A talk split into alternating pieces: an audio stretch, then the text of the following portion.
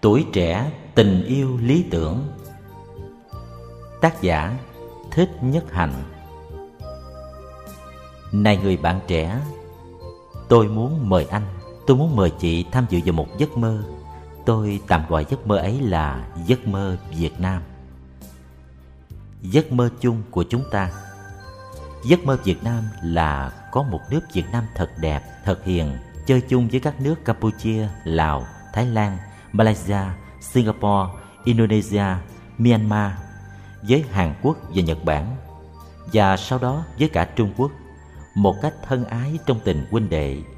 Dân chúng các nước qua lại không cần chiếu kháng Và tất cả sử dụng một đồng bạc chung. Giấc mơ Việt Nam là dân tộc Việt Nam biết để thì giờ ra để đi chơi, ngồi chơi, leo núi, đi biển, sống với cảnh đẹp thiên nhiên. Hàng ngày có nhiều cơ hội dựng xây tình huynh đệ mà không để hết thì giờ chạy theo sắc dục, tiền bạc, quyền hành và danh vọng. Giấc mơ Việt Nam là trẻ em và người lớn đều ý thức được rằng đất hứa, thiên đường hay cõi tịnh độ là cái đang có mặt đích thực trong giờ phút hiện tại. Và ta phải biết và phải có khả năng thích ý rong chơi. Giấc mơ Việt Nam là người Việt có khả năng sống đơn giản mà hạnh phúc, có thì giờ và tình thương để làm việc giúp cho người trong nước và ngoài nước vượt thắng nghèo khổ, bệnh tật, thất học, hòa giải được với người thân và tìm được nguồn vui sống. Giấc mơ Việt Nam là sông núi rừng biển và ruộng vườn của chúng ta được bảo vệ an lành để chúng ta và con cháu chúng ta cũng như thế giới cũng được bảo vệ an lành và để cho mọi người được tiếp tục thừa hưởng tất cả những gì hùng vĩ, cẩm tú và giàu sang của đất nước này. Giấc mơ Việt Nam là những người Việt sống trong một nước có quyền tin theo bất cứ một tôn giáo, một chủ thuyết nào, nhưng tất cả đều thấy được rằng không có tôn giáo và chủ thuyết nào cao hơn tình huynh đệ, cao hơn lòng cởi mở và lượng bao dung và bất cứ ai cũng học được và thừa hưởng được những châu báu của các truyền thống và quan điểm khác để làm giàu cho tuệ giác và hạnh phúc của mình. Giấc mơ Việt Nam là các quốc gia lân cận, kể cả Trung Quốc, biết thương mến và thưởng thức cái đẹp và cái dễ thương của đất nước, văn hóa và con người Việt Nam mà không còn có ý muốn xâm chiếm và giành giật nhau. Tại vì người Việt đã học được cách bảo vệ sông núi, văn hóa và con người của mình bằng nếp chung sống hòa bình, bằng tình huynh đệ, bằng tài ngoại giao, bằng nếp sống tương trợ với các nước chung quanh mà không tin rằng chỉ có vũ khí và quân sự mới làm được chuyện ấy. Ô hay, bạn sẽ nói thầy Nhất Hạnh lâu nay khuyên mình sống trong giây phút hiện tại mà bây giờ lại tìm cách trao cho mình một giấc mơ gọi là giấc mơ Việt Nam. Thầy Nhất Hạnh có còn là thầy Nhất Hạnh nữa không? Khi thầy muốn dìu mình đi vào một giấc mơ, dù là một giấc mơ thật đẹp. Người bạn trẻ ơi, sở dĩ tôi nói tới giấc mơ, tại vì giấc mơ này có thể trở thành sự thật và đang bắt đầu trở thành sự thật. Một giấc mơ không bao giờ có thể trở thành sự thật một trăm phần trăm, nhưng nó có thể dần dần trở thành sự thật mỗi ngày và ta có thể sống với sự thật ấy trong giây phút hiện tại. Lý tưởng lớn, hoài bão rộng là gì nếu không phải là một giấc mơ? Trong đạo buộc người ta dùng danh từ tâm bồ đề tâm bồ đề đâu có phải chỉ là giấc mơ tâm bồ đề là một sự thật một năng lượng mà ta đang sống và đang cho ta nhiều niềm tin và hạnh phúc giấc mơ có thể trở thành sự thật từ từ trong từng giây phút của cuộc sống mấy mươi năm nay không lúc nào mà tôi không đang chứng kiến giấc mơ trở thành sự thật trong đời sống hàng ngày của tôi sự thật quan trọng nhất mà tôi đang sống là trong tôi không còn hận thù và kỳ thị. Điều này đem lại cho tôi rất nhiều hạnh phúc. Tôi có thể chấp nhận và thương yêu được con người, dù con người ấy thuộc về tôn giáo nào, chủng tộc nào, văn hóa nào hoặc chính kiến nào. Tôi không còn oán hận ai, dù người ấy hoặc nhóm người ấy đã làm cho tôi khổ, cho gia đình và đất nước tôi điêu đứng, đã dán nhãn hiệu chính trị và tôn giáo cho tôi để có thể làm hại chúng tôi. Đối với ai tôi cũng mong muốn cho người ấy hết khổ, hòa giải được với người thân và tìm lại được nguồn vui sống. Tôi biết trong quá khứ đã có và trong hiện tại cũng đang có những người có cái nhìn như tôi, biết hiểu, biết thương, biết tha thứ và trong tương lai sẽ cũng có nhiều, rất nhiều người như thế. Bạn để cho tôi nhắc lại một vài câu chuyện quá khứ. Vua Lý Thánh Tông vào mùa đông năm Ất Mùi 1055. Trời giá rét, đã bảo với các quan Trẫm đang nghĩ đến những người tù bị giam trong ngục khổ sở vì gông cùng chưa biết rõ ngay gian mà ăn không được no bụng áo không kín mình gió rét khổ thân, hoặc có kẻ chết không nơi nương tựa. Trẫm rất thương xót vậy các quan nên hạ lệnh cho hữu ti phát chăn chiếu cho mọi người trong tù, và mỗi ngày cho họ ăn đủ hai bữa cơm. Cũng vua lý thánh tông năm 1065 trong một phiên sự kiện ở Điện Thiên Khánh, đã chỉ vào công chúa Đổng Thiên đứng hầu bên cạnh mà bảo Lòng ta yêu con cũng như lòng cha mẹ dân yêu dân. Dân vì không biết mà mắc vào hình pháp, Ta rất lấy làm thương. Vậy thì từ nay về sau, Không cứ gì tội nặng hay nhẹ, Đều nên nhất luật khoan giảm. Trước vua Lý Thánh Tông, Vua A Dục, Vị hoàng đế đã thống nhất Ấn Độ vào thế kỷ thứ ba trước Tây Lịch, cũng là một ông vua hành trì đạo buộc như vua Lý, đã ra lệnh ân xá cho tù nhân gần như mỗi năm một lần. Trong 26 năm đầu làm hoàng đế, vua đã ban lệnh ân xá cho tù nhân toàn quốc tới 25 lần. Vào đời trần, khi quân Nguyên đang uy hiếp nước ta, trong triều thần có kẻ hai lòng, có giấy tờ giao thiệp với giặc. Sau giặc thua chạy về Bắc, triều thần bắt được một tráp biểu hàng của các quan đình thần muốn lục các tài liệu này ra để trị tội nhưng thượng hoàng trần thánh tông nghĩ rằng làm tội những kẻ tiểu nhân cũng vô ích phải dùng ân đức để tạo dựng đoàn kết. Cho nên đã ra lệnh đốt cả tráp tài liệu đi trước mặt các quan cho yên lòng mọi người. Khi đọc những dòng sử như trên nói về cha ông, ta có niềm tin nơi dân tộc ta. Ta biết rằng ta cũng có thể làm như cha ông ta, và ta biết cha ông ta muốn ta làm hay hơn. Từ hồi còn trẻ, tôi đã mơ ước dựng lên một tăng thân, đoàn thể tu học trong đó mọi người có khả năng xây dựng tình huynh đệ, biết sống và làm việc với nhau trong tình thương yêu và tha thứ. Khi lớn lên, tôi đã thực hiện được điều đó và điều đó đem lại cho tôi rất nhiều hạnh phúc. Đây cũng là một sự thật khác mà tôi đang được sống trong đời sống hàng ngày, là một chứng tích của giấc mơ đã trở thành hiện thực. Tôi đang được sống với một đoàn thể mấy trăm người tới từ nhiều miền đất nước khác nhau. Nhưng trong ấy ai cũng có khả năng chấp nhận, tha thứ cho nhau và đùm bọc lấy nhau. Ai cũng có khả năng đóng góp phần mình vào hạnh phúc chung. Không ai đi tìm một hạnh phúc riêng vì biết rằng cái ấy không thể nào có được. Chúng tôi học hỏi và thực tập sống đời sống hàng ngày như thế nào để có thể xây dựng tình huynh đệ, giúp nhau chuyển hóa sầu đau và tìm được niềm vui sống trong cuộc sống hàng ngày. Chúng tôi đang sống ở một miền quê Trong khung cảnh thiên nhiên có rừng, có hồ, có suối Có trăng, có sao. Ngày nào chúng tôi cũng được tiếp xúc với thiên nhiên Được thiên nhiên nuôi dưỡng Được bước những bước chân thảnh thơi và vững chãi Và tập sống sâu sắc giây phút hiện tại. Không ai trong chúng tôi muốn nắm quyền làm chủ để kiểm soát Hay ra lệnh cho kẻ khác. Chúng tôi sống như một bầy ong Cùng làm việc cho hạnh phúc chung. Chúng tôi mở cửa đón chào các bạn bè từ nhiều quốc gia tới và giúp họ tập sống trong giây phút hiện tại, hòa giải được với chính mình, hòa giải được với những người thân. Có khi các bạn đã tới từ 38 quốc gia cùng một lúc, gần cả ngàn người. Ai nấy đều có cơ hội được nếm hương vị an lạc của nếp sống thảnh thơi. Chuyển quá khổ đau làm lại cuộc đời. Chúng tôi cũng đi tới nhiều nước, tổ chức những tuần lễ thực tập sống theo phương pháp ấy cho người bản xứ những tuần lễ thực tập ấy được tham dự rất đông đảo, từ 500 tới 1.000 người.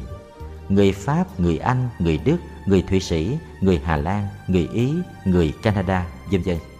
Các bạn đã thành công trên 1.000 đoàn thể sống theo nếp sống này trên 38 nước. Biết thực tập đi, đứng, nằm, ngồi, làm việc, nói chuyện, lắng nghe có ý thức, có chánh niệm, chuyển hóa được khổ đau, hòa giải với chính mình và với những người thân Chúng tôi rất hạnh phúc khi thấy họ hạnh phúc. Mỗi năm có những nhóm người Palestine và những nhóm người Israel đến thực tập với chúng tôi. Ban đầu họ không thể nhìn nhau, nói chuyện với nhau bởi vì họ quán thù nhau, nghi kỵ nhau. Nhưng với sự nâng đỡ và chiều giác của cộng đồng, họ bắt đầu biết ôm lấy niềm đau để dỗ về và làm lắng dịu. Họ tập đi, tập đứng, tập ăn, tập làm việc theo nguyên tắc an trú trong giây phút hiện tại. Rồi họ tập lắng nghe nhau để thấy và hiểu được những nỗi khổ niềm đau của nhau. Từ từ họ có thể nhìn nhau và nhận ra rằng phía bên kia cũng là những con người có sợ hãi, có khổ đau, có tuyệt vọng. Và cuối cùng họ chấp nhận được nhau và cùng ngồi lại với nhau để tìm ra giải pháp sống chung an lạc và hòa bình. Sự thành công của họ cũng như sự thành công của những cặp vợ chồng, cha con, anh em trong các khóa thực tập đã đem lại cho chúng tôi rất nhiều hạnh phúc và ngày nào chúng tôi cũng được nuôi dưỡng bằng niềm vui đó. Các bạn có thấy rằng giấc mơ đang biến thành sự thật hay không? Ngày xưa vào những năm 1960, chúng tôi đã thành lập ra phong trào thanh niên phụng sự xã hội đã từng quy tụ sáu bảy trăm thanh niên cùng sống chung, học tập chung và phụng sự chung. Chúng tôi ai cũng đã từng mang giấc mơ Việt Nam, đã sống cuộc sống hàng ngày trong giấc mơ ấy và tuy sống rất đơn giản, không có lương bổng, nhà cửa hay xe cộ riêng, nhưng chúng tôi đã tạo được tình huynh đệ và thành lập được những làng hoa tiêu cho phong trào xây dựng cộng đồng nông thôn, nâng mức sống của người dân quê lên trên bốn mặt kinh tế, tổ chức, giáo dục và y tế. Có tình huynh đệ, có giấc mơ mỗi ngày được thực hiện. Chúng tôi đã không cần chạy theo giàu sang danh vọng, quyền hành và sắc dục. Và tuy thời cuộc khó khăn, chúng tôi đã không buông bỏ giấc mơ. Và giấc mơ vẫn đang được tiếp tục trở thành hiện thực. Hiến tặng cho nhau những gì tốt đẹp nhất. Chúng tôi không nghĩ rằng nếp sống văn hóa Việt Nam là nếp sống đẹp nhất, hay nhất mà các dân tộc khác đều phải bắt chước theo. Không, Chúng tôi biết là chúng tôi có thể học được rất nhiều cái hay cái đẹp từ các truyền thống văn hóa khác và chúng tôi tin rằng cộng đồng nhân loại phải duy trì được tính đa dạng của nền văn hóa thế giới. Tuy nhiên, chúng tôi cũng muốn đem những cái hay cái đẹp của nền văn hóa Việt Nam ra để chia sẻ và cống hiến cho các bạn khắp nơi. Tại làng Mai, nơi chúng tôi sống chung với nhau, chúng tôi chia sẻ sự thực tập sống hạnh phúc thảnh thơi trong giây phút hiện tại với mọi người. Chúng tôi giúp mọi người thấy được tính tương quan, tương duyên của mọi hiện tượng và chúng tôi cũng giúp mọi người thấy được là ai trong chúng ta cũng có tổ tiên tâm linh và huyết thống. Và tổ tiên chúng ta luôn luôn đang có mặt một cách hiện thực trong từng tế bào cơ thể của chúng ta. Dù đó là tổ tiên huyết thống hay tổ tiên tâm linh. Con người một khi không tiếp xúc được với gốc rễ của mình thì không còn có thể sống có hạnh phúc. Vì vậy, nếp sống thờ phụng tổ tiên ý thức rằng mình là sự tiếp nối của tổ tiên rằng con cháu ở đâu thì tổ tiên ở đó là một nếp sống truyền thống rất đẹp rất lành của văn hóa việt nam mà chúng tôi đã chia sẻ với rất nhiều người bạn tới từ những phương trời văn hóa khác nhau. Chiều hướng toàn cầu hóa sẽ có thể làm cho mất đi tính đa dạng của các nền văn hóa thế giới. Vì vậy, trong giấc mơ việt nam, chúng tôi quyết tâm gìn giữ, bảo hộ những nền văn hóa địa phương. Có những người trong chúng tôi có cảm tưởng rằng toàn cầu hóa nghĩa là mỹ hóa, và điều này thật là một sự đe dọa cho nền văn hóa đa dạng của nhân loại khả năng chuyển hóa và biến dưỡng văn hóa việt có những điểm đặc sắc giúp cho người việt tiếp thu được những tinh hoa của các nền văn hóa khác mà vẫn không đánh mất bản sắc riêng của mình chúng ta từ một ngàn năm trước tây lịch đã được tiếp xúc với văn hóa ấn độ sau đó được tiếp xúc với văn hóa trung hoa và trong những thế kỷ gần đây lại được tiếp xúc với nền văn hóa Tây phương. Vì chúng ta có bản sắc riêng, cho nên chúng ta đã không bị đồng hóa bởi một nền văn hóa nào. Trái lại, chúng ta đã làm giàu được cho nền văn hóa chúng ta bằng cách chuyển hóa và biến dưỡng những cái hay, cái đẹp của các nền văn hóa đó. Biến dưỡng mà không phải là đồng hóa. Có được những bản sắc riêng, văn hóa ta có thể hành xử như một cơ thể và như vậy mới có khả năng biến dưỡng như thế một nét rất đặc biệt trong ngôn ngữ ta là tiếng Việt không có từ j và dư của Pháp hoặc ai và you của Anh, hoặc wo và ni của qua Đại danh từ tôi mà chúng ta sử dụng thực ra chỉ có nghĩa là người phụng sự, và đại danh từ ông chỉ có nghĩa là tôn xưng người kia lên hàng trưởng thượng. Ông là bố của cha. Người Việt trước khi nói chuyện với nhau phải thiết lập một liên hệ gia tộc mới có thể nói chuyện được ta chỉ có thể gọi người kia là mẹ, là cha, là anh, là chị, là cô bác, là ông bà, là em hay cháu, chứ không thể gọi là you hay là you được. Và ta cũng phải hoặc là cháu, là em, là con, là chú hay là bác, chứ không thể là chê hay ai. Nhiều làng xóm của ta đã được thiết lập bởi những gia đình lớn, và khi lên xóm thượng hay qua xóm đòi gặp ai, ta cũng thấy là người cùng một gia tộc. Ai cũng là bác cả, anh hai, chị ba hay là chú tư của ta. Không ai là người dân nước lã. Và đình làng là nơi tụ họp của đại gia đình. Vị thần hoàng là người được tôn kính như một người cha, có khả năng hướng dẫn và bảo hộ cho tất cả dân chúng trong làng. Và vì vậy, lễ tế thần mỗi năm là một cơ hội để mọi người nhận diện nhau như thành phần trong một gia đình lớn ngoài đình làng, ta còn có nhà thờ họ và chùa. Cũng là những nơi mà ta đến với nhau, để nhận diện nhau, như những người cùng có một gốc gác quyết thống hay tâm linh. Ai cũng thấy rằng mình là sự tiếp nối của tổ tiên. Tổ tiên có mặt trong mình mình có mặt trong tổ tiên, và mình có mặt trong những thành phần khác trong cộng đồng, cũng như mọi thành phần khác của cộng đồng đều có mặt trong mình. Vì vậy cho nên không thể có việc nồi da xáo thịt củi đậu nấu đậu, mà chỉ có chuyện chị ngã em nâng, lá lành đùm lá rách và giấy rách phải giữ lấy lề. Chính tuệ giác ấy và tinh thần ấy giúp ta tiếp thu và biến dưỡng được những yếu tố văn hóa khác trên thế giới. Chính tuệ giác ấy và nếp sống ấy đã tạo thành bản sắc của nền văn hóa việt. Chính những cái ấy giữ cho chúng ta còn là chúng ta. Và chính những cái ấy là những gì mà ta có thể chia sẻ cho những người anh em thuộc các nền văn hóa khác tương tức và liên lập. Giấc mơ việt nam là nếu trong gia tộc và trong cộng đồng ta biết đi tìm hạnh phúc chung, mà không nghĩ rằng hạnh phúc là một cái gì riêng tư của một người, thì trên bệnh viện quốc tế ta cũng nghĩ và cũng làm được như vậy.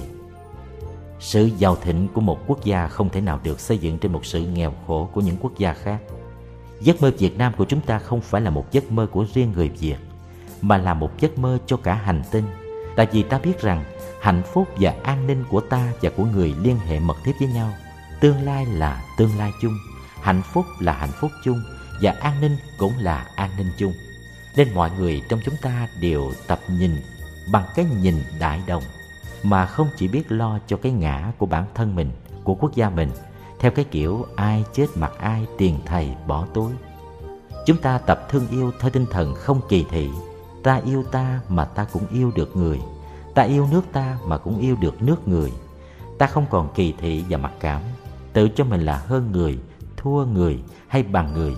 Tại vì ta đã thấy được rằng ta và người là bất nhị. Có cái nhìn vô phân biệt ấy, thì tình nhân loại, tình huynh đệ mới thật sự có mặt. Và câu người bốn biển là anh em, tứ hải gia huynh đệ không còn là một ước mơ nữa vì vậy ta không đi theo hướng tranh đua để giành quyền lợi giàu sang và thế lực cho chỉ một mình ta mà ta muốn cùng các quốc gia khác nắm tay đi lên trong tình huynh đệ để có thể nhận thấy rằng hòa bình, an ninh và thịnh vượng của các nước khác cũng là hòa bình, an ninh và thịnh vượng của chính nước ta. Và như vậy là ta nhắm tới hướng liên đới. Trong đạo buộc gọi là tương tức hay tương quan tương duyên mà đi. Khi các quốc gia cùng thấy được như thế thì không còn ai muốn lớn đất của ai, cướp giật chủ quyền của ai hoặc xâm chiếm lãnh thổ của ai. Chúng ta sẽ không cần tự bảo hộ bằng vũ khí, quân sự và quyền lực của mình mà bằng tinh thần liên đới và tình huynh đệ. Chúng ta không ai muốn làm bá chủ, chúng ta chỉ muốn làm những nước anh em của nhau. Ta không bế môn tỏa cản, ta không tự giam mình trong cái hải đảo cô đơn. Ta mở cửa ra cho nhau để ai cũng có cơ hội thấy mình là một thành phần của cộng đồng thế giới. Đây đích thực là đại đồng. Và đại đồng ở đây không phải là toàn cầu hóa vì ở đây mỗi vùng văn hóa còn giữ được bản sắc riêng biệt của mình. Hiện có những nước rất giàu mạnh, vũ khí hàng đầu, quân lực đông đảo, ngân sách quốc phòng của họ vượt quá ngân sách giáo dục và xã hội. Nhưng dân chúng đang sống trong phập phòng, lo sợ về khủng bố. Bởi vì chính sách của những nước này căn cứ trên ý niệm tự phụ, tự hào, nghĩ rằng mình không cần đến ai. Mình chỉ biết lo cho cái lợi của chính mình. Mình tự cho mình là khuôn mẫu của tự do, của văn minh, của dân chủ cho các nước khác và không chấp nhận được rằng mình đang cần tới những nước khác để thực sự có phát triển tự do và an ninh. Giấc mơ của ta không đi về hướng ấy Hướng ấy là hướng của chia cách, chiến tranh và hận thù Ta không nên đi về hướng ấy như nhà thơ Hoàng Cầm đã nói Ta ru em, lớn lên em đừng đi tìm mẹ phía cơn mưa. Bảo tồn để còn sử dụng được mãi. Giấc mơ của ta phải là một giấc mơ có khả năng trở thành hiện thực. Ta không thể vừa chạy theo hướng khai thác triệt để các nguồn tài nguyên thiên nhiên để phát triển kinh tế, vừa mong có thể bảo hộ sinh môi, vừa khai thác sức lao động và giành giật tài nguyên của những quốc gia khác, vừa mong được sống an lành một mình mà không gây hận thù và bất công xã hội. Ta phải tập sống đơn giản lại, sống đơn giản, không tiêu thụ nhiều nhưng có hạnh phúc. Chuyện này nhiều người đã làm được và đang làm được. Chúng tôi cũng đang tập sống như thế đó. Không có ai trong chúng tôi có trương mục ngân hàng riêng, điện thoại riêng hay dự tính tương lai riêng. Vậy mà chúng tôi rất hạnh phúc bởi vì chúng tôi sống có tình huynh đệ. Ngày nào cũng có cơ hội tạo được niềm vui cho mình và cho người. Sống với một giấc mơ đang từ từ mỗi ngày được trở nên sự thật. Chúng tôi học sống sâu sắc trong phút giây hiện tại, tiếp xúc với những màu nhiệm của cuộc sống trong phút giây hiện tại, thấy được kho tàng của niềm vui ngay trong phút giây hiện tại cho nên trong chúng tôi không ai còn muốn chạy theo hướng danh vọng tiền tài, quyền hành và sắc dục nữa. Trong giới trẻ Tây Phương và Đông Phương đã có nhiều người thấy được như thế và đang đi theo con đường đó và cương quyết sống như thế nào để cho hành tinh xanh xinh đẹp này vẫn còn được xinh đẹp lành lặn, không bị tàn hại bởi lòng tham và ý muốn khai thác không nương tay những tài nguyên của trái đất. Muốn cho muôn loài có một tương lai, chúng ta phải sống như thế nào để bảo hộ được trái đất? Sử dụng tài nguyên thiên nhiên như thế nào mà tài nguyên ấy không bao giờ bị khô cạn? Người tây phương gọi đó là sustainable development. Cởi mở bao dung, không buông bỏ thái độ, giáo điều. Giấc mơ việt nam là người việt, dù theo một truyền thống tâm linh hay tôn giáo nào, dù có tin mộ, cách mấy vào truyền thống ấy, cũng không có thái độ coi thường và chê bai những truyền thống khác, cũng không bao giờ tự cho mình là đã nắm được chân lý, còn những kẻ khác là những kẻ đang đi lạc đường. Cũng như khi ta rất thích ăn một loại trái cây như trái xoài, ta không nghĩ rằng chỉ có xoài là ngon, là đáng ăn, còn những trái cây khác không có giá trị, cần phải vứt bỏ. Cũng như khi ta cho cơm việt là ngon, ta không chê cơm tàu, cơm tây, cơm ý là dở. Mỗi truyền thống có những đặc sắc của họ, và trong khi ta theo một truyền thống, ta vẫn có thể học hỏi và thừa hưởng được những cái hay, cái đẹp của các truyền thống khác. Khi ta tu thiền, ta không mạt sát tịnh độ. Khi ta tu tịnh độ, ta không mạt sát thiền nếu một người con trai cơ đốc giáo đã yêu một cô gái phật giáo người con trai ấy không bắt người yêu của mình phải bỏ phật giáo trái lại người con trai ấy để cho người yêu của mình tiếp tục thực tập theo truyền thống phật giáo và mình cũng bắt đầu học hỏi và tham dự vào những sinh hoạt tâm linh của người mình yêu như đi chùa, nghe pháp, dự khóa tu, ngồi thiền, dự ngày chánh niệm, thực tập sám hối. Và người mình yêu cũng sẽ không bắt mình theo đạo buộc. Trái lại, người mình yêu đã đi nhà thờ với mình và bắt đầu học hỏi những gì hay và đẹp trong truyền thống cơ đốc của mình. Thay vì có một gốc rễ tâm linh, ta có tới hai gốc rễ và hai cái ấy không cần phải đối kháng nhau buộc Thích Ca là một vị đạo sư, Chúa Kitô cũng là một vị đạo sư. Ta có thể học được rất nhiều từ cả hai vị. Ta chỉ tiếp nhận và học hỏi được những gì mà ta có thể tiếp nhận và học hỏi. Và ta có thể bỏ ra ngoài những gì ta cho là đã được thêm thắt vào sau. Không thật sự thiết yếu trong sự hành trì. Ví dụ học Phật, ta có thể đem áp dụng tứ diệu đế, bát chánh đạo, tam pháp ấn, tứ niệm xứ, vân vân vào đời sống hàng ngày của ta. Ta không cần phải tin những chuyện như Thái tử Siddhartha sinh ra từ phía hông phải của Hoàng hậu Maza và khi mới sanh đã có thể bước đi bảy bước và tuyên bố trên trời dưới đất chỉ có mình ta là tôn quý hơn cả. Ta có thể cho những chi tiết ấy là không quan trọng, là do người đời sau thêm thắp vào.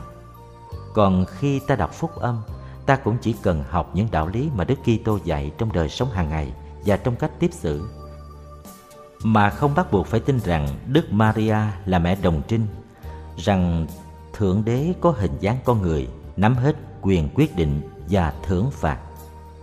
Thomas Jefferson, người đã soạn thảo bản tuyên bố độc lập của Hiệp chủng quốc và cũng là Tổng thống Hoa Kỳ từ năm 1801 đến năm 1809, đã đọc phúc âm ấn bản King James. Theo tinh thần đó, đã loại ra những gì tạp nhạp mà người sau thêm thắt vào trong Thánh Kinh và đã giữ lại những gì tinh túy của giáo lý do Đức Kitô truyền dạy để làm ra cuốn The Life and Moral of the Jesus of Nazareth.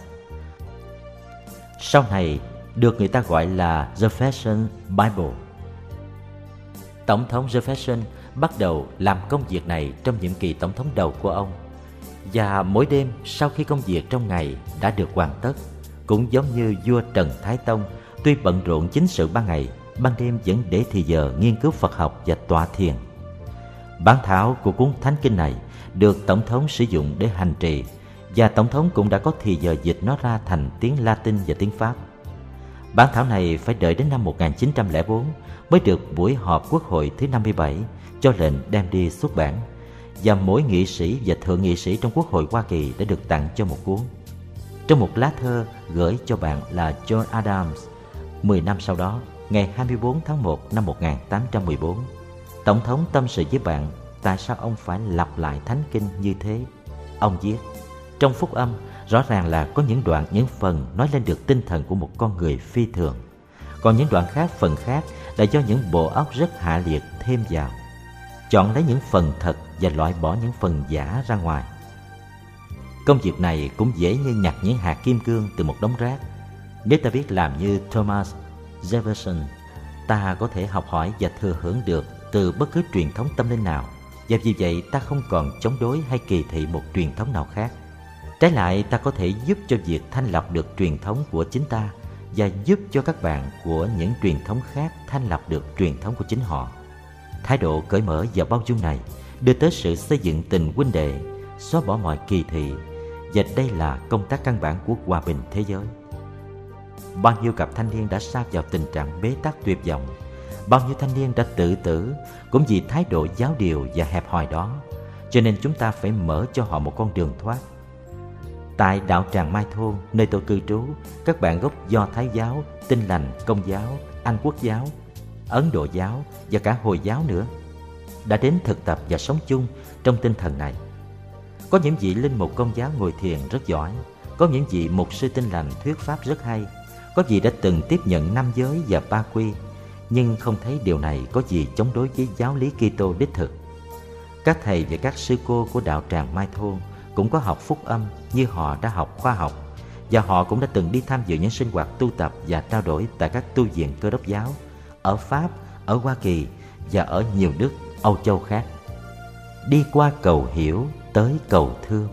Giấc mơ Việt Nam là giấc mơ trong ấy người trẻ khi yêu nhau có cơ hội tìm hiểu nhau và khi tìm hiểu nhau, họ tìm hiểu được chính mình. Tình yêu là một cơ hội để ta tự hiểu được mình, để thấy được cội nguồn của mình. Những khó khăn, những khổ đau, những hạnh phúc và những ước vọng sâu xa nhất của tổ tiên mình và của chính mình. Nhu yếu hiểu được đi đôi với nhu yếu thương, bởi vì nếu không hiểu nhau, ta sẽ không thương yêu nhau được một cách đích thực và lâu dài. Vì vậy, khi yêu nhau, ta không đưa chuyện tình dục lên hàng đầu. Ta tôn kính nhau ta thấy được rằng trong truyền thống văn hóa ta, thân với tâm là nhất như. Nếu ta không tôn kính thân thể của người yêu, thì ta cũng không tôn kính được tâm hồn của người ấy. Yêu nhau cũng là gìn giữ cho nhau. Chừng nào sự kính trọng còn, thì tình yêu vẫn còn. Chừng nào sự rẻ rúng xem thường bắt đầu xảy ra, thì ta biết là tình yêu đã bị đe dọa. Truyện kiều trong khi chấp cánh liền cành, mà lòng rẽ rúng đã dành một bên Muốn cho tình yêu là một tình yêu lớn và muốn cho tình yêu bền vững, người con gái phải biết tự giữ gìn và người con trai cũng phải biết bảo hộ cho người con gái. Sự thực tập này làm cho tình yêu càng ngày càng đẹp, càng cao quý. Bảo hộ là bảo hộ cho chính hạnh phúc lâu dài của mình, mà bản chất của sự bảo hộ là sự tương kính. Bất cứ một lời nói hay một cử chỉ nào của mình cũng phải biểu lộ sự tương kính ấy. Những gì sâu kín nhất trong tâm hồn ta, kể cả những nỗi khổ niềm đau, chúng ta thường không chia sẻ với bất cứ ai. Chỉ khi gặp người tri kỷ có khả năng hiểu được ta ta mới mở lòng ta cho người ấy. Với thân thể của ta cũng vậy. Có những vùng thiêng liêng và riêng tư của cơ thể, ta không muốn ai chạm tới. Chạm tới tức là xúc phạm đến cả con người ta. Ta chỉ có thể chia sẻ phó thác hình hài ta cho người ta tin cậy nhất trên đời, người mà ta nguyện sống với trọn đời, trọn kiếp. Trong hoàng cung có một nơi cư trú của vua mà không ai được lãng giảng tới, nếu không có phép, kể cả vị đại thần lớn nhất trong triều. Nơi ấy gọi là tử cấm thành. Ai lọt vào mà không có phép thì có thể bị chém đầu. Cơ thể ta cũng linh thiêng như thế, và phải được bảo hộ nghiêm mật như thế. Càng bảo hộ nghiêm mật thì phẩm giá ta càng cao và tình yêu càng lớn. Sở dĩ cuộc tình của trương quân thụy và thôi oanh oanh đã thất bại là tại vì hai người đã không biết bảo hộ cho nhau, dù họ là một cặp trai tài gái sắc ít ai sánh kịp. Truyện kiều, mây mưa đánh đổ đá vàng, quá chiều nên đã chán trường yến anh. Tại các thành phố lớn của nước ta trong mấy năm nay, con số của các nàng thôi oanh oanh cứ tăng lên dùng dục số lượng những bạn trẻ phá thai mỗi năm làm chúng ta e ngại.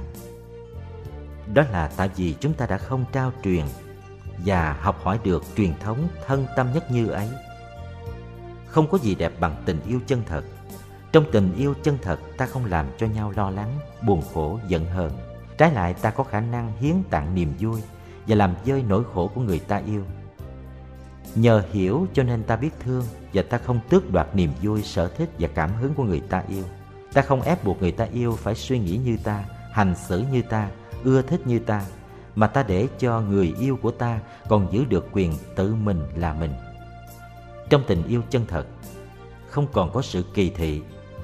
Hai người cùng có chung một tương lai, khổ đau của người yêu chính là khổ đau của mình, hạnh phúc của mình cũng là hạnh phúc của người yêu. Trong tình yêu chân thật, ta luôn nghĩ tới mọi cách để giúp người yêu thực hiện được những hoài vọng, những thao thức lý tưởng của người ấy như đang làm cho chính ta.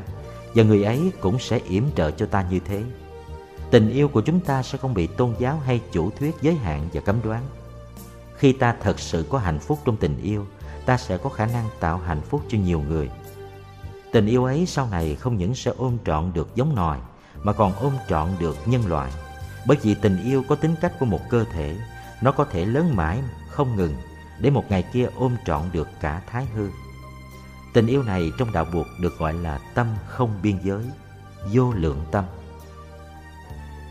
yêu nhau là hiểu nhau, chia sẻ hoài bão của nhau. Này người bạn trẻ, trong tình yêu chân thật, khi yêu ai, anh hay chị có ước muốn được chia sẻ cuộc đời của mình với người ấy và muốn sống với người ấy cho đến trọn đời. Vì vậy, anh hãy xét đoán cho cẩn thận, Đừng vì những đam mê ban đầu mà đi vào một cuộc phiêu lưu mạo hiểm Có thể gây thương tích và tàn hại cho anh Và cho gia đình anh, Hoặc cho chị và cho gia đình chị. Tiếng sét ái tình có thể làm cho anh chị choáng váng lúc ban đầu Nhưng anh chị phải tự gượng lại sau đó Những đam mê của buổi ban đầu có thể làm cho anh mất ăn, mất ngủ Không học hành gì được Bỏ bê cả nhiệm vụ mình Làm cho anh ốm o gầy mòn mất đi từ 3 tới 5 kg. Gỡ ra cho được, anh hoặc chị cũng có thể mất đi nhiều ký. Anh có trí tuệ, có nhận xét. Chị có trí tuệ, có nhận xét. Anh, chị phải sử dụng trí tuệ ấy và khả năng nhận xét ấy. Nếu trong liên hệ tình yêu hai người thường làm khổ nhau, nếu mối tình ấy đưa lại nhiều hệ lụy và buồn giận, thì anh chị nên biết rằng có một cái gì không đúng trong mối liên hệ tình cảm ấy. Cái ấy có thể là hai người không thực sự truyền thông được với nhau không biết lắng nghe nhau, không có khả năng chia sẻ những nỗi khổ niềm vui của nhau cho nhau. Và vì vậy, có nhiều khi anh hay chị cảm thấy có một sự bế tắc. Này người bạn trẻ, anh hay chị đừng để cho những cái bề ngoài hào nhoáng bịt mắt anh. Cái nhan sắc kia, cái bằng cấp kia hoặc cái địa vị xã hội kia không đủ để anh hoặc chị đầu tư hết cả cuộc đời của mình vào đó. Anh hoặc chị chỉ có thể có hạnh phúc chân thật một khi trong tình yêu, người kia có khả năng hiểu được mình hiểu được những khó khăn, những niềm đau nỗi khổ của mình, những ướp vọng và hoài bão thâm sâu của mình và yểm trợ được mình trên con đường lý tưởng. Nếu người ấy không biết lắng nghe anh, nếu trong khi anh nói người ấy cứ cắt lời anh, đó là một dấu hiệu là người ấy không có khả năng hiểu được anh và người ấy có thể làm cho anh hoặc chị khổ suốt đời. Anh hoặc chị hãy can đảm tự hỏi mình Người ta yêu có khả năng hiểu được những khó khăn, những nỗi khổ niềm đau của ta hay không? Người ta yêu có khả năng thấy được những ước vọng, những hoài bão sâu kín nhất của ta hay không? Người ta yêu có quan tâm đến sự an vui hàng ngày của ta hay không? Người ta yêu có thể là người bạn đường nâng đỡ ta suốt đời trên đường sự nghiệp không? Bạn hãy trả lời những câu hỏi ấy cho thành thật. Nếu câu trả lời là không, thì bạn hãy sớm tìm cách tháo gỡ mình ra khỏi tình trạng ấy, càng sớm càng hay. Và bạn cũng nên tự hỏi mình, ta có khả năng hiểu được những khó khăn, những nỗi khổ niềm đau của người ta yêu không? Ta có khả năng thấy được những ướp vọng và những hoài bão sâu kín của người ta yêu không? Ta có quan tâm tới sự an vui hàng ngày của người ấy không? Ta có ước muốn làm người bạn đường nâng đỡ người ấy suốt đời trên đường sự nghiệp của người ấy không? Nếu câu trả lời là không, thì bạn đang không thực sự yêu người ấy. Bạn chỉ đang chạy theo những cái hào nhoáng bên ngoài của người ấy mà thôi. Có một người thanh niên thông minh đẹp trai tốt nghiệp từ một trường đại học nổi tiếng tại Hoa Kỳ và đang có một sở làm rất tốt, lương cao. Người thanh niên này còn sống với mẹ. Chàng có rất nhiều cô bạn gái xinh đẹp mà chàng thường hay mời về nhà chơi và họ thường được mẹ chàng mời ở lại ăn cơm chiều. Trong số các cô bạn gái, chàng đặc biệt chú ý tới một người mà mẹ chàng nghĩ rằng không phải là cô gái xinh nhất. Cô này tên là Thảo. Có một hôm bà cụ hỏi chàng, Mẹ thấy con có nhiều cô bạn rất xinh, nhưng mẹ không biết tại sao con không chọn một trong số những cô ấy mà lại đặc biệt có cảm tình nhiều với con Thảo. Theo mẹ thì con Thảo hơi thấp và nước da lại không được trắng như những cô kia. Chàng thanh niên không biết trả lời ra sao. Đúng là Thảo không xinh đẹp bằng các cô kia, nhưng chàng đã yêu Thảo. Sáng ngày hôm sau, khi thức dậy, chàng tìm ra được câu trả lời. Chàng nói với mẹ, Thưa mẹ, con yêu Thảo tại vì Thảo là người hiểu con hơn hết trong số các bạn gái của con à. Chàng đã nói đúng, khi mình có cảm giác được hiểu là mình có cảm giác được thương. Chàng thanh niên này tuy tốt nghiệp về khoa học nhưng rất xính làm thơ. Và chỉ có Thảo mới có cái say mê ngồi nghe chàng đọc thơ và nói về thơ chàng, lại còn có khả năng diễn đạt cái thấy và cái hiểu của mình đối với những bài thơ đó. Người hiểu mình là người tri kỷ của mình. Người mình yêu phải là một người tri kỷ thì mình mới thật sự có hạnh phúc.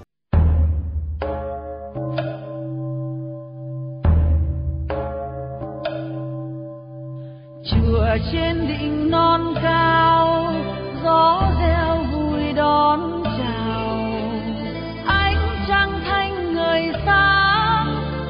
tiếp thọ truyền trao. Nắng tràn qua lá xanh, chim ca hát trên cành tiếng kinh cầu thanh thoát, lòng tình lạc khởi ra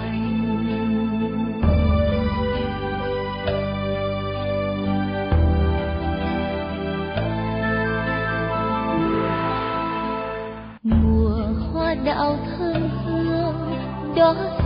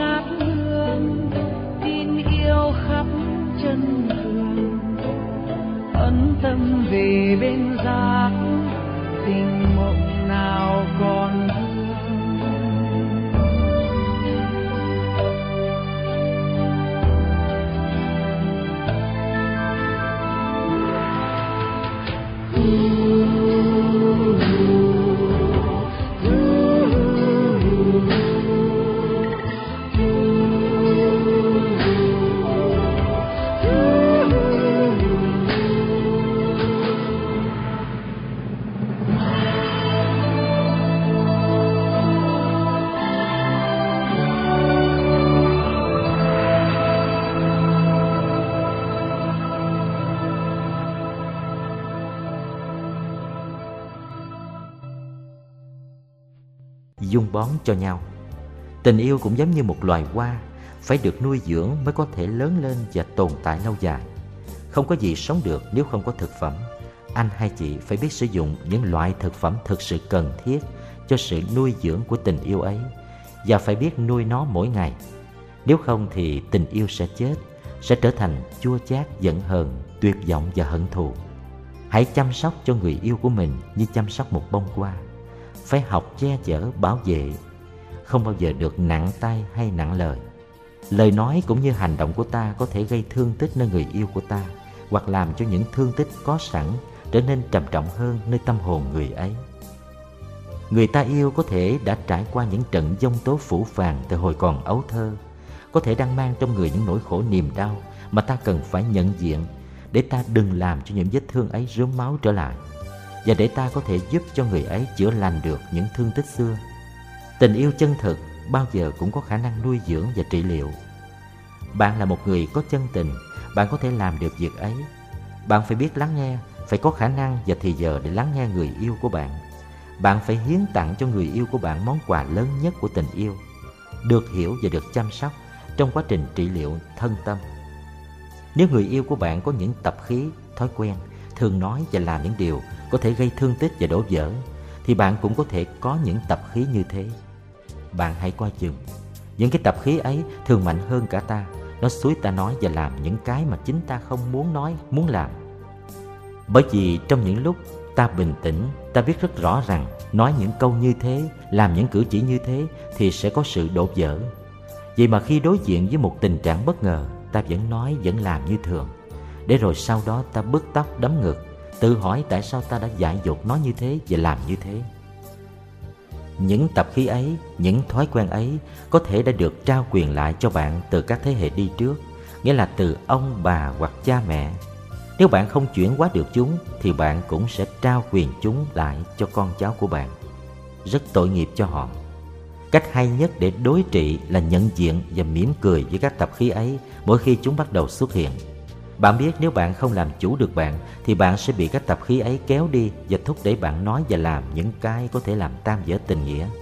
Vì vậy, khi năng lượng của tập khí bắt đầu phát khởi, bạn hãy trở về với hơi thở, chú ý tới hơi thở, thở những hơi thật dài, thật sâu và nói với tập khí của bạn.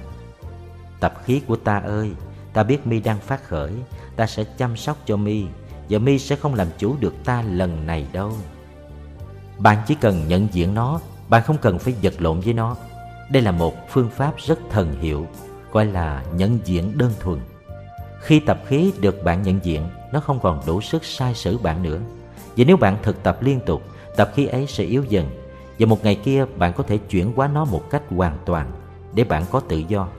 Bạn có thể tâm sự với người yêu của bạn, xin với người ấy là mỗi khi thấy tập khí ấy bắt đầu lộ diện thì báo cho bạn biết và nhắc cho bạn thực tập. Và bạn cũng hứa làm như thế với người yêu. Mỗi khi người ấy sắp bị tập khí lôi kéo Thì bạn nhẹ nhàng nhắc người ấy ý thức và thực tập nhận diện nó. Như vậy bạn và người yêu của bạn sẽ tránh được những xung đột đổ vỡ Và tình yêu càng ngày càng bền chặt. Yêu nhau, chúng ta cũng cần giúp nhau nuôi dưỡng những tập khí tốt. Ví dụ thói quen biết lo lắng cho nhau Biết lắng tai nghe người yêu mà đừng ngắt lời hoặc chê trách khi chưa nghe hết. Ví dụ thói quen hỏi thăm về sự an vui của người yêu trong những ngày qua ân cần chăm sóc người yêu, biết tới những khó khăn buồn khổ của người yêu để an ủi, để chia sẻ, biết công nhận những gì hay đẹp và tài giỏi của người yêu. Đó là những thực phẩm cần thiết để nuôi dưỡng tình yêu. Người yêu của bạn có những hạt giống của khổ đau trong tâm thức, nhưng cũng có những hạt giống của hạnh phúc. Nói và làm những gì có thể tưới tẩm những hạt giống của giận hờn, tuổi hận, ganh tị, đam mê, nghi ngờ, vân vân nghĩa là những hạt giống xấu trong người yêu. Bạn làm cho người yêu khổ và bạn cũng sẽ khổ theo người yêu. Bạn phải tự nhủ, người yêu của ta có những hạt giống ấy trong tâm, ta nguyền không tưới tẩm chúng. Trái lại, mỗi ngày ta phải tưới tẩm những hạt giống tốt nơi người yêu của ta, những hạt giống tài năng, niềm tin, sự bao dung. Tính đảm đương, lòng dễ dàng tha thứ, khả năng biết hy sinh, niềm vui, niềm hy vọng, tinh thần trách nhiệm. Bạn có biết không một giờ tưới tẩm hạt giống tốt nơi người yêu, đủ làm cho người yêu nở như một bông hoa rồi. Chúng tôi thường gọi phương pháp này là phương pháp tưới hoa. Tưới hoa chứ không phải tưới rác. Tưới rác thì người kia sẽ khổ, Và bạn cũng sẽ khổ Tưới hoa thì người kia sẽ hạnh phúc, Và bạn cũng sẽ có hạnh phúc Tưới hoa không phải là nịnh, Đó chỉ là công nhận những cái gì tích cực đang có, Khuyến khích sự phát triển lớn mạnh của những cái đang có ấy Phương pháp này màu nhiệm lắm Bạn hãy thí nghiệm đi Bạn có thể nói với người yêu Anh hoặc em có những hạt giống yếu kém như ghen tuông, giận hờn, tuổi thân. Nếu thương anh, em thì xin anh, em đừng tưới tẩm những hạt giống ấy nơi anh hoặc em. Tưới tẩm thì anh hoặc em sẽ khổ và anh hoặc em sẽ làm khổ em hoặc anh. Em hoặc anh hứa đi, em hoặc anh hứa sẽ không tự tưới tẩm những hạt giống tiêu cực như bạo động, hận thù, nghi kỵ trong em hoặc anh và trong anh hoặc em. Anh cũng sẽ hứa làm như thế. Chúng ta cùng nâng đỡ nhau trên con đường thực tập. Yêu không phải chỉ là hưởng thụ sự tươi mát và hạnh phúc. Yêu là nuôi dưỡng bảo hộ chuyển hóa để sự tươi mát và hạnh phúc ấy càng ngày càng lớn mạnh và có mặt lâu dài. Thiếu phụ nam xương bao nhiêu cuộc tình đã đổ vỡ vì tri giác sai lầm cho nên bạn phải cẩn thận lắm mới được những gì mình nghe những gì mình thấy có thể không phải là sự thật trong giới y khoa ngày nay, người ta ưa nói dầu bạn có chắc chắn là chẩn đoán của bạn đúng, bạn cũng nên kiểm chứng thêm một lần nữa. Bao nhiêu bệnh nhân đã mất mạng vì những chẩn đoán sai lầm. Bạn phải hỏi lại người yêu của bạn bằng một giọng trầm tĩnh. Có phải là sự thật đã xảy ra như thế hay không? Tại sao anh hoặc em đã làm như thế, đã nói như thế? Anh hoặc em hãy nói cho em hoặc anh nghe đi người yêu của bạn sẽ có cơ hội để giúp bạn thấy rõ sự thật. Nếu đã vì dũng về mà đã làm đã nói những điều ấy thì người yêu của bạn sẽ có dịp để xin lỗi. Và nếu bạn đã có hiểu lầm thì bạn có cơ hội điều chỉnh nhận thức của mình. Phương pháp thực tập này quan trọng lắm. Bạn đừng có gì tự ái mà trở nên lạnh lùng hất hủi người yêu, tránh né người yêu. Muốn chứng tỏ rằng ta đây không cần ai cả, không có người kia thì ta cũng không sao. Đó là thái độ khờ dại nhất. Bà có nhớ chuyện thiếu phụ Nam xương không? Em bé nói với chàng Trương là chàng Trương không phải là bố nó. Bố nó là một người khác Mỗi đêm thường đến chuyện trò với mẹ nó Nghĩa là với thiếu phụ Nam xương Và chàng Trương tin rằng Trong khi mình còn ở trong quân ngũ Vợ mình đã có ngoại tình. Nghĩ như thế cho nên chàng trở nên lạnh lùng Không nhìn vợ. Không trả lời những câu hỏi của thiếu phụ Nam Sương Từ khi nàng đi chợ về Mâm cơm dâng lên bàn thờ tổ tiên chàng Trương cũng thắp hương, khấn nguyện, báo tin với tổ tiên là mình đã được sống sót từ chiến trận trở về, nhưng không cho phép vợ chàng ra lại. Bởi chàng đã quá tin đứa bé, nghĩ rằng vợ đã ngoại tình. Cúng xong, chàng Trương không ăn cơm, bỏ ra ngoài quán rượu, muốn chìm chết niềm đau và nỗi tuyệt vọng của mình trong đáy cốc rượu. Trong khi đó thì thiếu phụ Nam Sương vô tội. Chẳng có ai từng đến mỗi đêm như đứa bé đã nói Mỗi đêm nàng đã chỉ nói chuyện với chiếc bóng của chính mình in trên vách nhà. Anh đi ra mặt trận lâu quá, không biết sống chết thế nào. Một mình ở nhà làm sao em có thể nuôi con? Nói rồi nàng khóc. Nàng dạy đứa bé chào chiếc bóng trên tường và dạy nó gọi chiếc bóng đó là bố. Bởi vì đứa bé một hôm nọ vào làng chơi đã về hỏi mẹ. Mẹ ơi, đứa nào trong xóm cũng có bố, tại sao con không có bố? Bố con ở đâu hả mẹ? Thiếu phụ Nam xương chỉ vào chiếc bóng trên tường Nói với con đó là bố Và em bé thơ ngây đã tưởng chiếc bóng ấy là bố nó thật Nghe em bé nói trái tim chàng Trương trở nên một khối băng Niềm đau quá lớn cho nên tự ái cũng tổn thương khá nặng khi thiếu phụ Nam Sương đi chợ về Nếu chàng biết phương pháp thực tập Chàng sẽ dẹp tự ái ra một bên Và đến hỏi nàng Anh rất đau khổ. Con nó nói là trong thời gian anh còn đang ở trong quân ngũ Có một người đàn ông đêm nào cũng tới Và em đã bắt con gọi ông ta là bố. Em ơi, anh đã làm gì nên tội Để em đối xử với anh như thế? Người ấy là ai? Em nói cho anh nghe đi. Em giải thích cho anh nghe đi. Tại sao em đã làm như thế? Nếu chàng Trương làm được như thế Thì thiếu phụ Nam Sương đã có cơ hội giải tỏa những hiểu lầm Và gia đình tránh được bi kịch. Thiếu phụ Nam Sương cũng có nhiều tự ái lắm Và tự ái đó đã không cho nàng tới với chàng để hỏi. Anh ơi, em đã làm nên tội tình gì để bị anh đối xử như thế? Tại sao từ lúc em đi chợ về Anh không thèm nhìn em? Hỏi gì anh cũng không nói Và anh lạnh như một tảng băng. Vì lý do gì anh không cho em lại trước bàn thờ? Vì lý do gì, sau lễ cúng, Anh bỏ ra ngoài quán rượu? Nếu nàng đã làm được như thế, Thì chàng Trương cũng đã có dịp nói ra Và để nàng có dịp điều chỉnh nhận thức của chàng. Này người bạn trẻ, Khi yêu anh, đừng để cho tự ái chận đường. Chị đừng để cho tự ái chận đường. Tôi không muốn anh chị lặp lại cái lầm lỡ của chàng Trương và thiếu phụ Nam Sương. Ba hôm lạnh lùng đủ để thiếu phụ Nam Sương tuyệt vọng. Nàng đã nhảy xuống sông tự tử.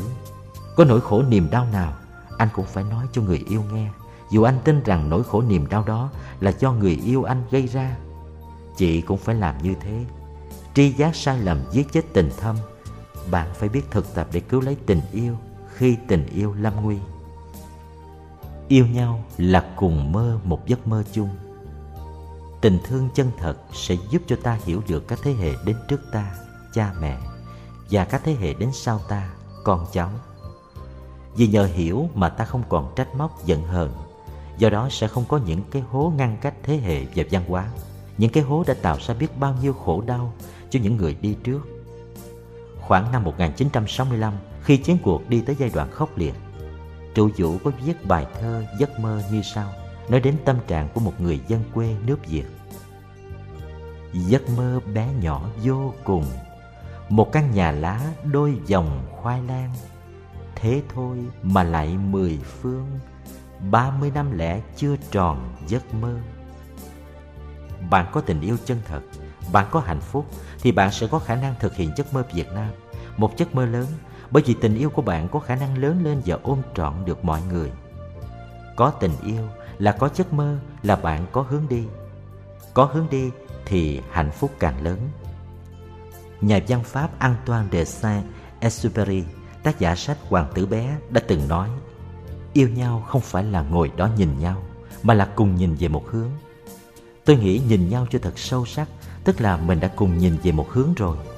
Tại vì nhìn sâu, mình có thể nhìn thấy được giấc mơ của người yêu, Cũng cùng một bản chất với giấc mơ của chính mình, Để cho mọi người trong bốn biển có thể thấy nhau như anh em.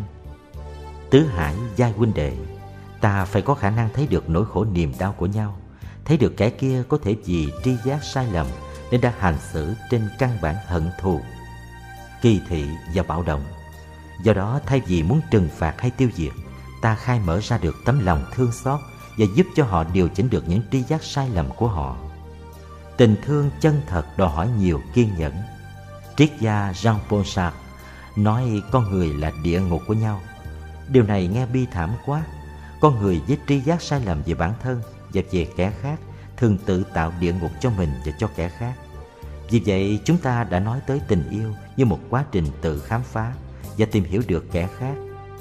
Buộc có danh hiệu là thế gian giải lokavit có nghĩa là hiểu thấu thế gian. Có cái hiểu ấy rồi thì con người không còn là địa ngục của nhau, mà trở thành anh em của nhau và thiên thần của nhau. Đó là giấc mơ lớn đang được thực hiện từ từ. Có những người trong chúng ta đang sống được với nhau như vậy ở khắp mọi chân trời. Đâu có phải chỉ là một giấc mơ suông hỡi những người trẻ. Tình thương lan rộng tình thương của ta có thể lớn lên và ôm trọn cả các loài hữu tình. Thật sự là nếu ta không thể yêu thương loài vật, nếu ta tàn ác với loài vật, thì ta cũng khó yêu thương được con người. Ngày xưa triết gia Descartes nói rằng thú vật chỉ là những cơ thể không có linh hồn, được sáng tạo ra chỉ để thay người làm việc nặng nhọc hay để con người ăn thịt. Trong khi đó, Thánh Gandhi nói rằng ta có thể đánh giá một quốc gia trên cách thức người của quốc gia ấy đối xử với loài vật như thế nào. Các nhà khoa học đã chứng minh loài vật cũng biết đau, biết buồn, biết thương, biết khóc, biết chơi và có loài cũng biết được thế nào là cái chết. Tại Âu Châu hiện có rất nhiều đoàn thể vận động cho thú vật quyền.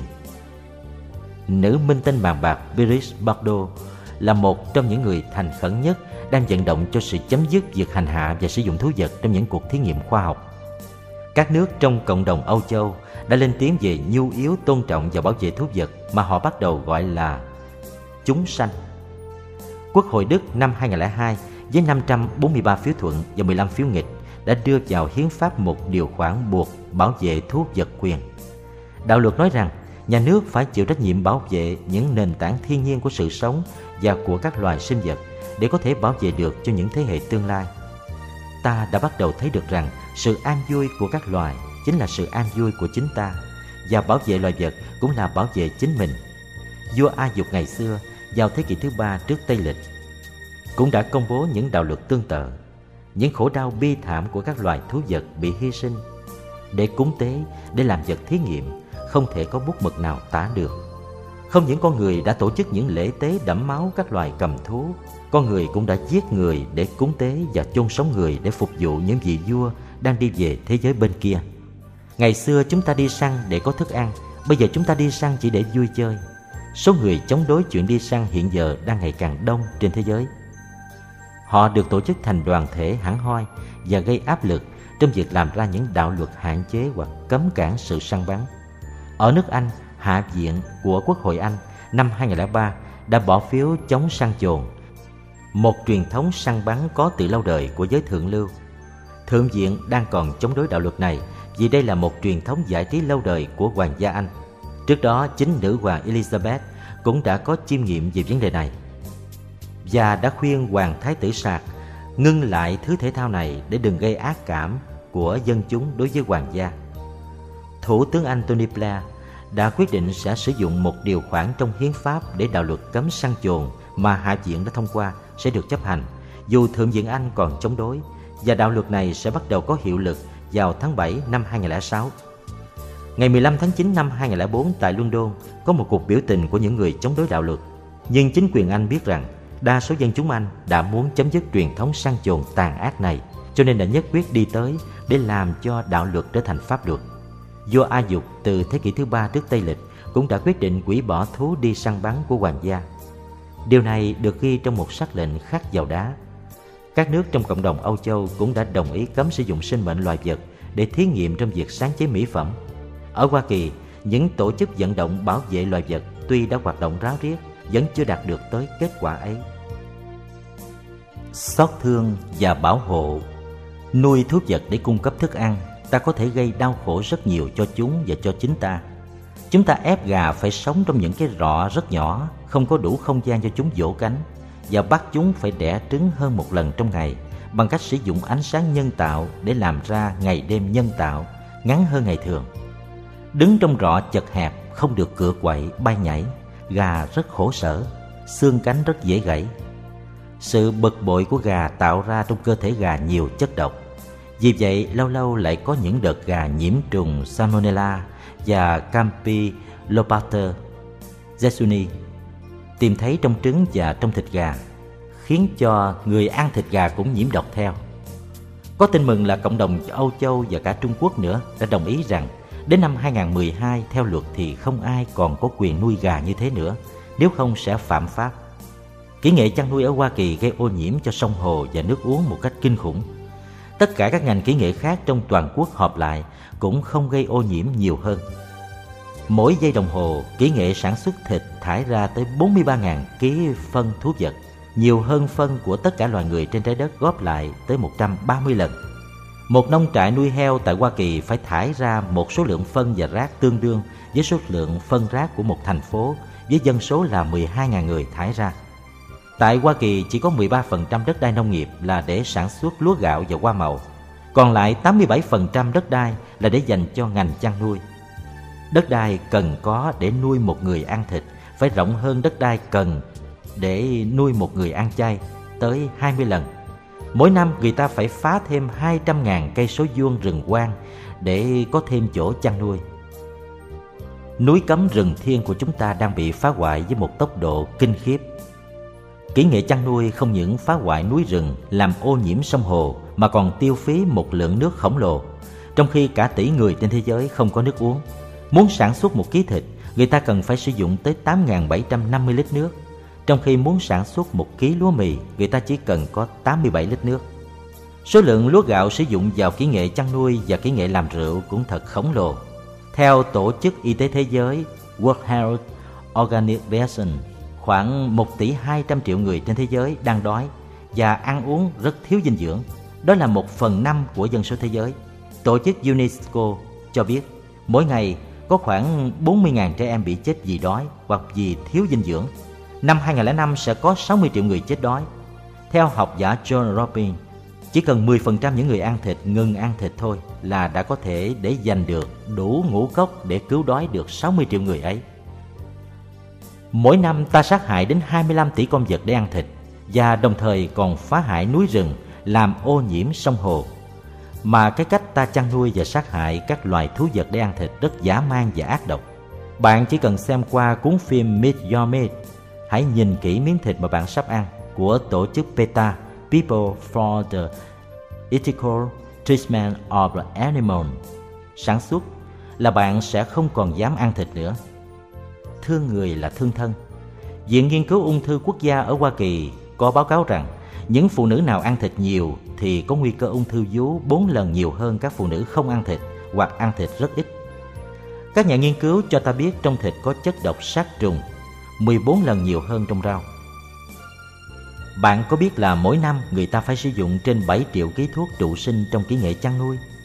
Dấu vết của thuốc trụ sinh ấy được tìm thấy trong sữa và trong thịt. Bên Hoa Kỳ, 95% các tàn dư hóa học có chất độc tìm thấy trong thức ăn của người Mỹ là nơi thịt và sữa. Bớt ăn thịt, bớt uống sữa, bớt ăn phô và trứng được 50% thì giảm được nguy cơ nghẽn tim. Nếu bỏ hẳn thịt thì nguy cơ ấy được giảm tới 90%. Tại những nước dân chúng ăn thịt nhiều, tỷ số những người bị ung thư đại trường là cao nhất. Cũng vì vậy, giới thanh niên và giới có học đã bắt đầu bỏ ăn thịt. Tại Tây Phương, bạn có thể mua đậu hũ và sữa đậu nành trong các siêu thị của thành phố rồi. Bạn đừng tưởng ăn chay không ngon, ăn chay ngon lắm. Giáo sư Makoto Suzuki tại trường đại học Okinawa đã báo cáo rằng trong miền quần đảo Ryukyu ở Nhật, dân chúng sống lâu hơn dân chúng ở các nước khác như Pháp và Hoa Kỳ. Bởi vì thực phẩm của họ phần lớn là cơm và rau. Số người sống trên 100 tuổi quần đảo nhiều hơn so với ở Pháp và ở Mỹ tới 3 lần. Một nhóm khoa học gia đã theo dõi và nghiên cứu về vấn đề này. Họ báo cáo rằng ở Mỹ, 7 năm cuối của một đời người thường bị quấy rối bởi tật bệnh, trong khi ở Okinawa, người ta chỉ khổ vì bệnh trong hai năm rưỡi cuối của một đời người. Mà nếu bạn có kiến thức về dinh dưỡng thì ăn chay dư sức cung cấp cho cơ thể bạn đầy đủ chất bổ. Thêm vào đó bạn sẽ an lạc, vui tươi, đầy hy vọng bởi vì bạn đang góp phần vào công việc bảo vệ sông núi quê hương, giải cứu hành tinh và mọi loài. Bảo vệ sinh môi và tự bảo vệ cơ thể ta, ta phải tập canh tác và sản xuất lúa gạo, rau đậu mà không sử dụng các chất độc hóa học để trừ sâu và làm phân bón. Ở Âu Châu, ý thức này đã trở nên sáng tỏ và dân chúng đang nỗ lực hướng về phía này. Nước Đức đã quyết định từ đây cho đến năm 2020 ít nhất là 20% rau trái và lúa gạo sẽ là sản phẩm sạch Thụy Điển cũng đã tuyên bố rằng đến năm 2005, 20% diện tích trồng trọt sẽ được sử dụng để sản xuất thức ăn sạch. Diện tích canh tác sử dụng để sản xuất thức ăn sạch tại Ý và tại Đan Mạch hiện đã lên tới 7%. Các nước Phần Lan, Na Uy, Thụy Sĩ, Anh, Hà Lan cũng đã có chương trình chuyển sang sản xuất thức ăn sạch. Riêng tại nước Anh, vào cuối năm 2002, thức ăn sạch đã được tăng lên gấp đôi và là một nước sản xuất thức ăn sạch đứng vào hàng nhì tại Âu Châu, đứng sau nước Đức. Hiện có tới gần 80% dân chúng bên Anh biết mua thức ăn sạch. Bên Mỹ chỉ có 33% dân chúng biết tiêu thụ thức ăn sạch và cũng chỉ mua một phần thôi. Đan Mạch và Thụy Điển là hai nước tiêu thụ thức ăn sạch nhiều nhất ở Âu Châu. Sự tiêu thụ ấy đã lên tới 10%. Bên Hoa Kỳ chỉ có 0,3% ruộng đất canh tác đang sản xuất thức ăn sạch. Bảo vệ sông núi của nhau là tự bảo vệ. Người bạn trẻ ơi, anh phải biết nắm lấy vận mệnh của anh và của hành tinh trong tay anh. Chị phải nắm lấy vận mệnh của chị và của trái đất trong tay chị. Rừng thiên của núi sông ta, của trái đất ta đang mỗi ngày bị tàn phá. Bà Chúa Thượng Ngàn của chúng ta đang bị bó tay. Nếu ta không mau lẹ tới tiếp cứu bà. Bà mẫu thoải của chúng ta cũng đang ốm đau vì chất độc hóa học. Nếu chúng ta bị động thì chỉ trong vòng 100 năm nữa là rừng thiên không còn, chỉ còn lại những lâm viên gọi là lâm viên quốc gia các loài cầm thú đang bị diệt chủng một cách mau chóng. Theo một tài liệu nghiên cứu do một đoàn khoa học gia quốc tế công bố trên báo Nature, thì từ 15 tới 37% của những loài cầm thú và cây cỏ hiện có trên hành tinh sẽ bị diệt chủng vào năm 2050 nếu cái đà tàn hại sinh môi này không bị chặn đứng. Diệt chủng vì không còn đất sống. Người Việt chúng ta phải ngồi lại với các bạn Lào, Campuchia, Thái Lan, Myanmar và Trung Quốc để đàm luận về cách bảo hộ sông núi và rừng thiên trong vùng. Con sông Cửu Long là mạng mạch của sự sống của các nước chúng ta. Ta phải nắm tay nhau để bảo hộ con sông như bảo hộ mạch máu của một cơ thể chung. Vận mệnh của chúng ta gắn bó liền với nhau. Cái nhìn của chúng ta phải có khả năng vượt biên giới quốc gia. Bảo vệ sông núi của nhau là tự bảo vệ. Bên Pháp, có một loại sơn dương mùa hè cư trú ở miền núi Pháp, nhưng mùa đông thì kéo nhau về sống ở Ý, tại vì miền Nam ấm hơn. Người Ý dành một vùng núi ở biên giới để tạo lập lâm viên quốc gia Paradisco để bảo hộ cho các đoàn sơn dương ấy. Còn người Pháp cũng tạo lập lâm viên quốc gia Vanoise để bảo hộ cho các đoàn sơn dương. Năm 1972, hai nước đồng ý nới rộng dùng lâm viên siêu biên giới ấy đến 14 cây số để loài sơn dương được bảo vệ suốt năm. Biển Địa Trung Hải rộng tới hơn 2 triệu rưỡi cây số vuông cũng đã là mối chung lo của tất cả các nước trong vùng. Từ lâu đã có những cố gắng chung của các nước ấy để đến với nhau và cùng định đoạt về những phương thức bảo vệ và khai thác biển ấy. Năm 1973, hội nghị đầu về biển đã được tổ chức ở Biraus vào tháng 6 và tất cả các thành phố chung quanh biển đã được đại diện tại hội nghị. Sau đó không lâu, tại đại hội ở Opatiza tại Yugoslavia, các đại biểu đoàn đã ra tuyên ngôn Rijeka đòi hỏi những biện pháp cụ thể để chặn đứng đà ô nhiễm của biển. Tiếp theo lại có hội nghị Split năm 1977 và hội nghị Geneva năm 1979 để đi tới những quyết định cụ thể về việc bảo hộ sinh môi của biển. Từ đó về sau vẫn có sự hợp tác liên tục của các nước chung quanh biển để bảo hộ và sử dụng nguồn sinh lực của biển. Các nước ừ, Yugoslavia và Slovak ở Trung Âu cũng thiết lập dùng lâm viên siêu biên giới ở vùng núi Tara, điểm cao nhất của dãy Carpathian, để bảo vệ nhiều chủng loại động vật và thực vật quý hiếm đang có nguy cơ bị tiêu diệt. Lâm viên này rất quý và mỗi năm có tới hơn 8 triệu người tới tham quan và thưởng thức cái đẹp muôn màu của vùng núi ấy.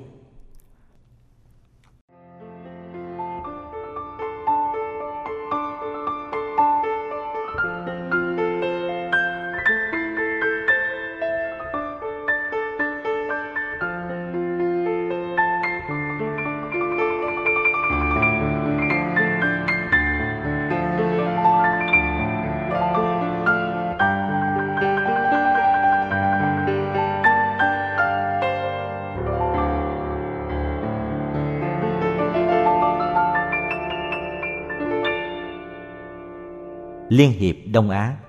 Vào năm 1995, Việt Nam đã gia nhập khối ASEAN và đây cũng là một phần của giấc mơ đang được thể hiện. Khối ASEAN được thành lập vào năm 1967 với các nước Indonesia, Malaysia, Philippines, Singapore và Thái Lan. Năm 1976, các nước trong khối ASEAN đã ký kết Hiệp ước ASEAN, quyết tâm thiết lập một vùng hòa bình, tự do và trung lập. Các nước đã cam kết không xem vào nội bộ của nhau và chuẩn bị thành lập một hội đồng bộ trưởng tối cao để giải quyết những mâu thuẫn có thể xảy ra giữa các nước thành viên của khối và để đề nghị những biện pháp cụ thể để giải quyết mọi xung đột nếu có. Brunei gia nhập ASEAN năm 1984, Lào và Myanmar năm 1997, Campuchia năm 1999 và hiện giờ ASEAN đã có được 10 nước Đông Nam Á tham dự với tư cách thành viên. Các nước ASEAN đã liên tiếp tổ chức những buổi họp Liên Hiệp Quốc và đã thành lập tổ chức IPO, mỗi năm họp tại một nước. Vào năm 2002, IPO đã họp lần thứ 23 tại Hà Nội, từ ngày 8 đến ngày 13 tháng 9. Năm 2004 đã có buổi họp lần thứ 25 tại Phnom Penh, có cả sự tham dự của đại diện Quốc hội châu Âu. Trong kỳ họp năm 2002 tại Hà Nội, IPO đã kêu gọi các nước trong khối ASEAN gây ý thức bảo hộ sinh môi trong dân chúng các nước ấy bằng cách sống đời sống hàng ngày cho có chánh niệm để góp phần xây dựng một vùng Đông Nam Á xanh tươi, tinh sạch và xinh đẹp và để có thể tiếp tục phát triển mà không làm cạn nguồn nhiên liệu thiên nhiên. Năm 1998, 10 nước ASEAN đã cùng với Hàn Quốc, Nhật Bản và Trung Quốc thành lập một tổ chức gọi là East ASEAN Vision Group, nhóm Đông Á hướng về tương lai. Năm 2001, Nhóm này đã đưa ra một bản phúc trình với nhan đề là để đi đến một cộng đồng Đông Á, dùng đất của hòa bình thịnh vượng và tiến bộ. Mục tiêu của cộng đồng là cộng tác kinh tế, cộng tác tiền tệ, cộng tác chính trị và an ninh, cộng tác sinh môi, cộng tác xã hội và văn hóa và cuối cùng là cộng tác cơ cấu tổ chức và chế độ. Bản phúc trình kêu gọi sự thành lập dùng thương mại tự do Đông Á, khuyến khích việc cộng tác về phát triển và về kỹ thuật giữa những nước thành viên, hiện thực hóa nền kinh tế dựa trên trí tuệ chứ không chỉ dựa trên thiên nhiên, tư bản và sức lao động. Và thực hiện cho cả dùng, thiết lập và củng cố những cơ chế có khả năng đáp ứng và giải quyết những đe dọa cho nền hòa bình trong toàn vùng, nới rộng sự công tác chính trị để quản lý toàn vùng, nói lên được tiếng nói hùng mạnh phải được kính nể của Đông Á trong cộng đồng quốc tế. Thiết lập những chương trình y tế và giáo dục rộng rãi để tất cả mọi người dân trong vùng có cơ hội thừa hưởng, khơi dậy ý thức dùng để cho người dân trong vùng thấy mình không phải chỉ là một công dân của quốc gia mình mà cũng là một công dân của toàn vùng Đông Á và cộng tác trong những dự án bảo vệ và phát triển các truyền thống văn hóa và nghệ thuật đa dạng của toàn vùng. Bản phúc trình nói trên quả thực đã biểu lộ được tuệ giác và sự tỉnh thức của những thành phần ưu tú của các dân tộc Đông Á. Đông Á thật sự là một giấc mơ có thể trở thành sự thật. Bản phúc trình có nói, trong quá khứ, những cạnh tranh chính trị, những tỷ hiềm lịch sử, những dị biệt văn hóa và những bất đồng ý thức hệ đã ngăn cản sự cộng tác của các nước Đông Á. Và bản phúc trình biểu lộ niềm tin rằng công trình phối hợp và hội nhập kinh tế giữa các nước Đông Á sẽ từ từ đưa tới một cộng đồng kinh tế Đông Á, tương đương với Liên hiệp châu Âu. Hiện giờ đã có tới 25 quốc gia thành viên. Một cộng đồng kinh tế Đông Á như thế sẽ là một thế lực kinh tế và chính trị lớn lao trong cộng đồng quốc tế. Ngân hàng Phát triển Á Châu trong một bản phúc trình công bố năm 2002 đã nêu lên đề nghị về một đồng bạc chung cho cả vùng Đông Nam Á. Bản phúc trình nói, dù sự thực hiện của nó sẽ gặp rất nhiều trở lực, nhưng một đồng bạc chung cho Đông Nam Á là một dự án rất đáng nghiên cứu. Bởi vì xét cho kỹ thì dùng Đông Nam Á có những điều kiện để thực hiện dự án này giống như Âu Châu trước ngày ký Hiệp định Maastricht. Hiệp định này đã khai sinh đồng euro. Đồng bạc Đông Á, nếu bạn muốn, ta sẽ đặt cho nó một cái tên như tên đồng đại đồng. Viết tắt là D hay đồng hữu nghị viết tắt là H với hai gạch ngang như D hay H. Tôi ưa quan niệm đại đồng vì đại đồng là lý tưởng muôn đời của châu Á và các nước Trung Quốc, Hàn Quốc, Nhật Bản và Việt Nam đều phát âm tiếng đại gần giống nhau. Việt Nam trên đường tương lai Này người bạn trẻ, Việt Nam có khả năng đóng một vai trò then chốt trong việc xây dựng và bồi đắp cho cộng đồng Đông Á, cũng như nước Pháp đã đóng vai trò then chốt cùng với nước Đức trong việc tạo dựng và bồi đắp cho Liên hiệp châu Âu. Nước ta từ những buổi đầu đã tiếp thu được văn hóa Ấn Độ, sau đó văn hóa Trung Quốc, rồi đến văn hóa Âu Châu. Chúng ta đã có khả năng tiếp thu và chuyển hóa được những yếu tố văn hóa ấy để một mặt làm giàu cho gia tài văn hóa ta và một mặt giữ được bản sắc văn hóa ta. Vị trí địa dư, chủng tộc và văn hóa của ta sẽ giúp ta làm được việc ấy. Đó là giấc mơ của bạn, đó là giấc mơ của tôi. Trước hết, cộng đồng Đông Á phải quy tụ các nước trong vùng cùng với Nhật Bản và Hàn Quốc. Với Nhật Bản và Hàn Quốc, chúng ta sẽ đủ mạnh để mời ông láng giềng khổng lồ của ta là Trung Quốc tham dự. Ông láng giềng này trong quá khứ đã từng xâm chiếm đô hộ, lấn áp và đồng hóa các nước nhỏ bên cạnh. Nhưng với sự liên kết của tất cả các nước Đông Á khác, trong đó có Nhật Bản và Hàn Quốc, ta sẽ đủ sức ngăn không để cho ông láng giềng khổng lồ kia làm như thế nữa. Ông sẽ cần đến chúng ta, vì ông không thể nào sống cô lập một mình trong vùng. Chừng nào ông lộ ra cái ý muốn chèn ép và đè nén, thì ta chỉ cần đồng loạt tuyên bố nghỉ chơi với ông ấy, tức khắc ông ấy sẽ bỏ ý định kia. Với lại trong chiều sâu, ông ấy cũng có nhu yếu sống hài hòa, không có vấn đề với các nước lân cận, và thỉnh thoảng ta có thể nhắc chừng ông ấy. Tự do và liên lập Giấc mơ cộng đồng Đông Á sẽ không là giấc mơ suông. Với quyết tâm của ta, nó sẽ thành ra sự thật. Nó đang thành ra sự thật. Có nhiều người Đông Á đang nghĩ và đang cùng nhau đặt kế hoạch cho sự thực hiện giấc mơ này. Nếu các nước Liên hiệp châu Âu có những yếu tố triết học, thần học và văn hóa chung làm nền tảng cho sự thực hiện cộng đồng, thì các nước Đông Á chúng ta cũng có những yếu tố như thế để làm mẫu số chung. Đó là đạo buộc, đạo khổng, đạo lão, tinh thần tam giáo đồng nguyên, lý tưởng đại đồng, quan điểm tam tài, thiên địa nhân, ý hướng yêu chuộng và hòa hợp với thiên nhiên, chứ không phải chinh phục nó. Và nhất là sự yêu chuộng thảnh thơi, nhàn hạ. Năm 2003 tại Hán Thành, Hàn Quốc đã có một hội nghị giữa các vị bộ trưởng các nước Đông Á, trong đó có nhiều giới lãnh đạo thương mại, trí thức, khoa học trong toàn vùng tham dự. Hội nghị đã đàm luận với những phương thức hay nhất để thành lập một liên hiệp Đông Á tương đương với Liên hiệp châu Âu. Đứng ra tổ chức hội nghị này là hội East Asian Common Space. Chính tổ chức này đã đưa ra đề nghị về một quốc hội chung cho các nước Đông Á và một chính quyền chung cho các nước Đông Á.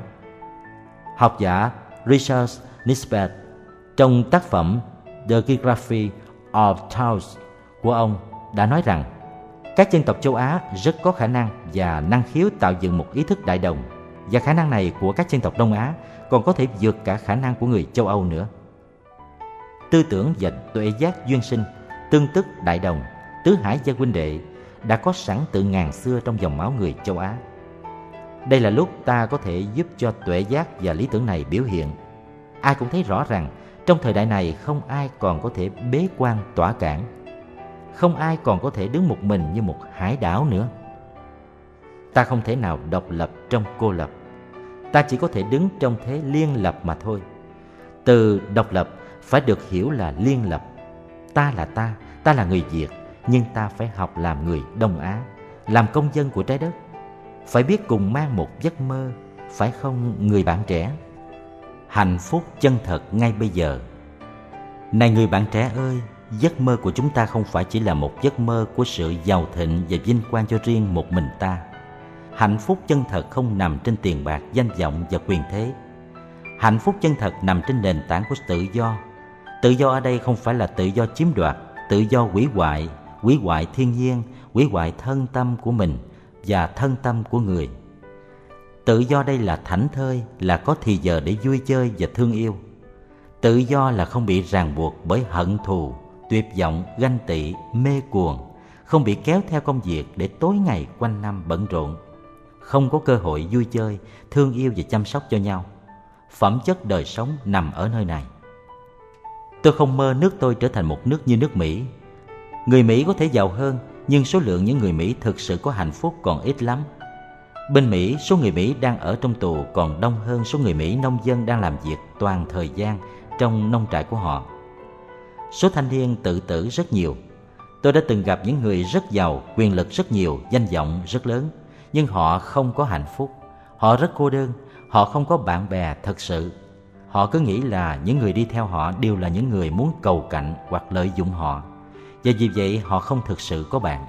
Trái lại tôi đã được gặp những con người hạnh phúc, giàu lý tưởng, giàu tình thương, hai mắt sáng, hai chân vững, luôn luôn đi tới với niềm tự tin. Tuy những người này sống một nếp sống đơn giản, họ không đi tìm hạnh phúc trong sự mua sắm và tiêu thụ. Họ đi tìm hạnh phúc trong sự thảnh thơi và niềm tin yêu.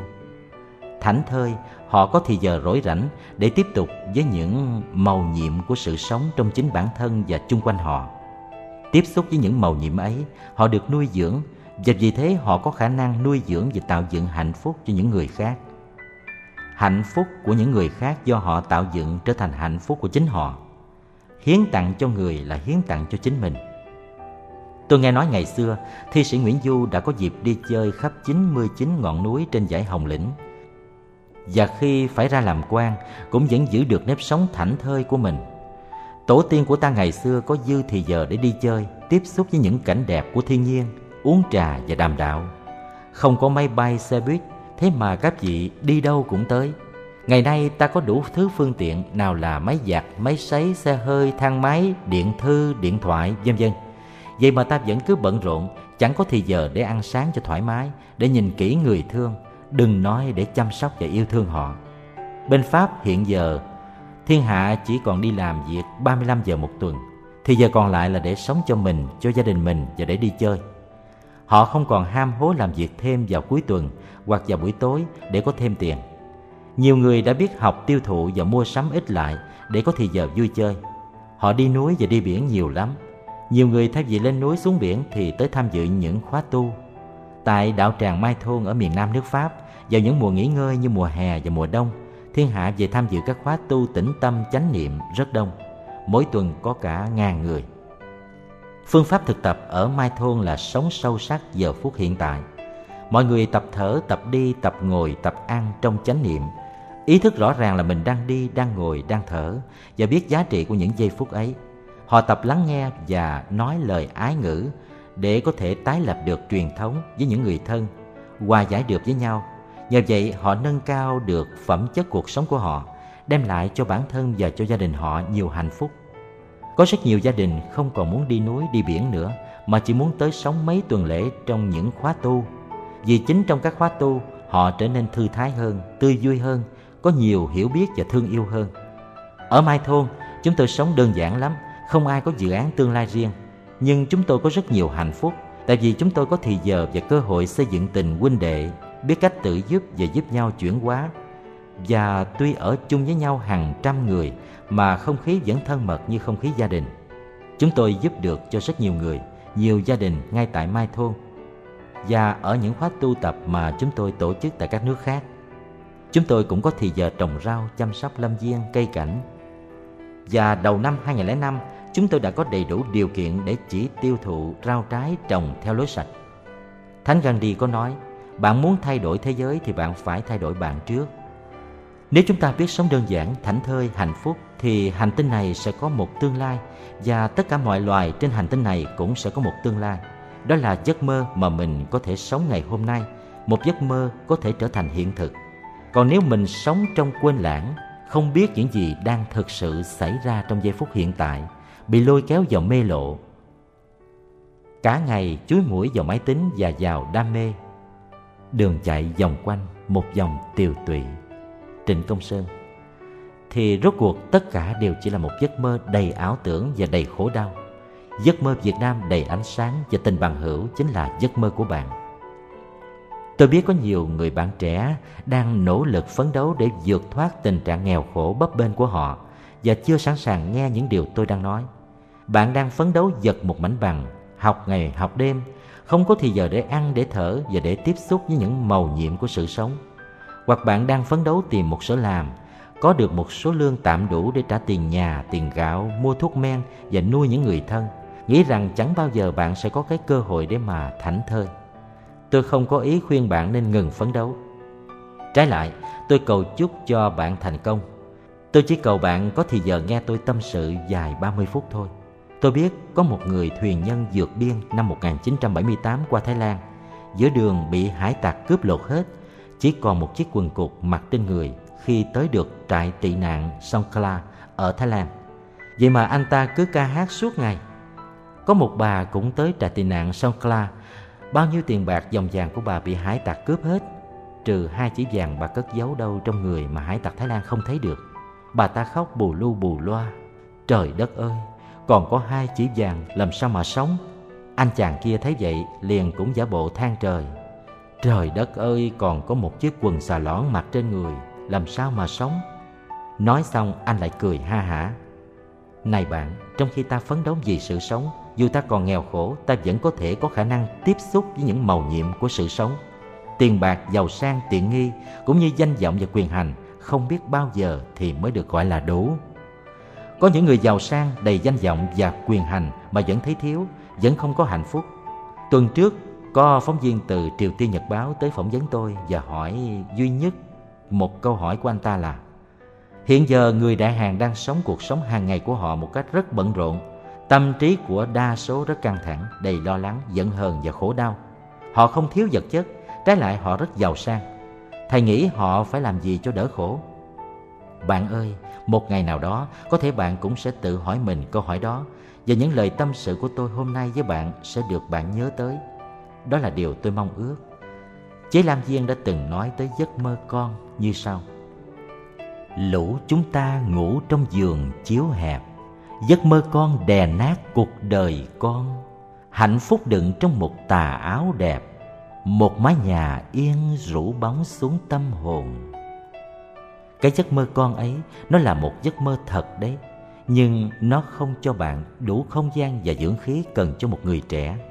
Nó giết con người phù đổng thiên dương trong bạn. Bạn cần một giấc mơ lớn. Nối lại nhịp cầu.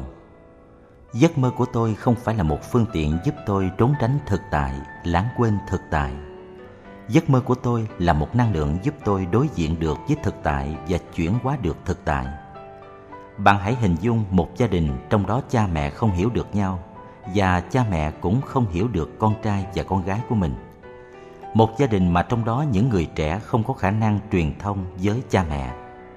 Có những người làm cha mẹ vì bị thất chí hoặc đã từng bị cuộc đời bạc đãi, hoặc vì đã từng bị bầm dập ngay từ hồi ấu thơ nên đã cất chứa trong thâm tâm nhiều nỗi bực dọc, oan ức và thù hận. Những năng lượng bạo động đó vì các vị chưa biết cách chuyển hóa ngày càng được dồn chứa nhiều thêm. Và mỗi khi chúng phát hiện các vị lại làm khổ nhau và làm khổ các đứa con của các vị. Người trẻ tiếp nhận bạo động mà không dám chống trả bởi vì các vị kia là cha mẹ của họ vì vậy cho nên người trẻ để cho những bạo động ấy dồn chứa vào thân tâm mình. Rồi để sau này chúng được phát hiện nơi học đường hoặc ngoài xã hội. Hiện tượng bạo động phá phách và giết chóc của người trẻ ở học đường và ngoài xã hội là một trong những triệu chứng bất an lớn của thời đại chúng ta, ở tây phương cũng như ở đông phương. Sự tiếp thu bạo động từ phim ảnh, sách báo và băng đảng càng làm cho tình trạng trở nên nghiêm trọng nếu ta không biết cách tu tập và chuyển hóa bản thân, chuyển hóa gia đình và học đường, thì ta sẽ đi vào ngõ cụt ta sẽ phá hoại cả cuộc đời của ta. Giấc mơ của chúng ta là chuyển hóa được tình trạng đó, làm cho mọi người có thể đến được với nhau, chia sẻ với nhau những tâm tình, những khó khăn, những ướp vọng. Tôi có rất nhiều người bạn trẻ biết tu tập, biết chuyển hóa, giúp được cả cha mẹ và gia đình mình chuyển hóa đem lại tình thương và hạnh phúc trong đời sống gia đình và xã hội của mình. Họ có khả năng hiểu được những khó khăn và những khổ đau của cha mẹ. Với sự thực tập, họ ôm được những nỗi khổ niềm đau của họ để dần dần chuyển hóa và sau đó giúp cho cha mẹ của chính mình chuyển hóa. Họ đem lại cho tôi một niềm tin lớn. Chúng ta không bí lối chúng ta có con đường thoát. Có được con đường rồi, chúng ta sẽ không còn lo sợ gì nữa chúng ta chỉ cần nắm tay nhau cùng đi. Tổ tiên của chúng ta cũng đã từng đi trên con đường ấy. Con đường ấy là con đường của tình huynh đệ cao quý hơn bất cứ một chủ nghĩa hay một tôn giáo nào. Trong giấc mơ của tôi, chúng ta có thể ngay từ ngày hôm nay bắt đầu thực hiện được chuyện đó. Tại làng mai, nơi chúng tôi cư trú, ai cũng được học phương pháp thực tập lắng nghe với tâm từ bi và nói năng bằng lời ái ngữ người kia là cha mình, mẹ mình, anh mình, chị mình, em mình, bạn mình. Người yêu của mình hay người bạn hôn phối của mình. Người ấy có những nỗi khổ niềm đau, những khó khăn, những cái bất đắc chí, những ướp vọng, vân vân, mà người ấy chưa nói ra được. Những khi cảm thấy bức xúc quá, người ấy thường nói ra những điều chua chát, trách móc, buộc tội, la rầy. Chỉ có tác dụng gây thêm đổ vỡ đổ vỡ trong bản thân của người ấy, cũng như đổ vỡ trong ta và trong gia đình. Thực tập lắng nghe và sử dụng ái ngữ là những gì chúng ta có thể sử dụng để giúp cho người ấy. Nếu bạn biết nghệ thuật theo dõi hơi thở để làm lắng dịu thân tâm, thì bạn đã có thể thực tập ái ngữ và lắng nghe. Với giọng nói chân thật, ôn tồn và đầy ưu ái, bạn có thể nói, ví dụ, con biết là trong những năm qua, bố có rất nhiều khó khăn nhiều nỗi thương tâm mà bố không nói ra được.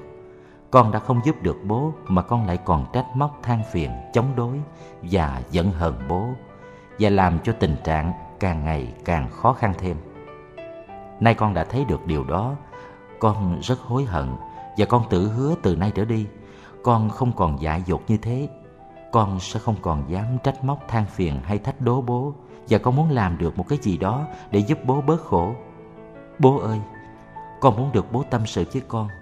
Nói cho con nghe những gì bố chưa nói ra được, để con có thể hiểu được những khó khăn, những phiền muộn của bố. Con muốn được chia sẻ niềm đau của bố. Con muốn cùng gánh chung với bố những phiền muộn khó khăn ấy. Trong quá khứ, con đã dại dột trong cách suy tư, nói năng và hành động của con. Xin bố nói cho con nghe về những cái dại dột ấy, để từ nay con không còn nghĩ, nói và làm như thế nữa con muốn làm được những gì bố đã muốn làm nhưng chưa làm được. Con muốn con là một sự tiếp nối đẹp đẽ của bố. Con muốn bố sẽ tự hào về con, nhưng con cần bố giúp con. Trước hết, con xin bố nói cho con nghe về những dụng về dạy dỗ của con đi. Con hứa sẽ ngồi lắng nghe bố, mà không cãi bướng hoặc phản ứng như ngày xưa nữa. Con xin bố giúp con. Lắng nghe để hiểu, nhìn lại để thương những lời trên bạn phải nói bằng một tấm lòng chân thật, một quyết tâm muốn thay đổi, một quyết tâm muốn lắng nghe để giúp cho cha mình bớt khổ. Phương pháp này gọi là phương pháp lắng nghe với lòng xót thương. Đạo buộc gọi là bi thính. Tại làng mai chúng tôi dịch là compassionate listening. Bạn có hạt giống của lòng thương xót ấy chôn sâu trong lòng mà bạn cứ nghĩ là bạn không thể tha thứ được, không thể chấp nhận được không thể thương yêu được. Bởi vì bạn nghĩ người kia đã nói, đã làm những điều, đã làm tan nát hết. Nhưng nếu nhìn kỹ lại, trong đạo buộc gọi là quán chiếu, bạn sẽ thấy sở dĩ người kia đã làm và đã nói như thế, tại vì người kia có quá nhiều khổ đau bực dọc trong tâm mà không biết cách quản lý và chuyển hóa được. Cho nên người ấy đã làm dung giải khổ đau của người ấy ra chung quanh, và nhất là trên bạn bạn đừng tưởng chỉ có bạn mới là nạn nhân, là người nhận hết thương tích. Người kia sau khi đã nói đã làm như thế, cũng trở thành nạn nhân như bạn, cũng đã mang thêm vào người nhiều thương tích như bạn. Thấy được sự thật là người ấy đang khổ và đang không có lối thoát, cho nên bạn cảm thấy lòng xót thương nơi bạn bắt đầu trào dâng. Đó là hạt giống của từ bi nơi bạn đang được tưới tẩm và đang phát hiện thành năng lượng.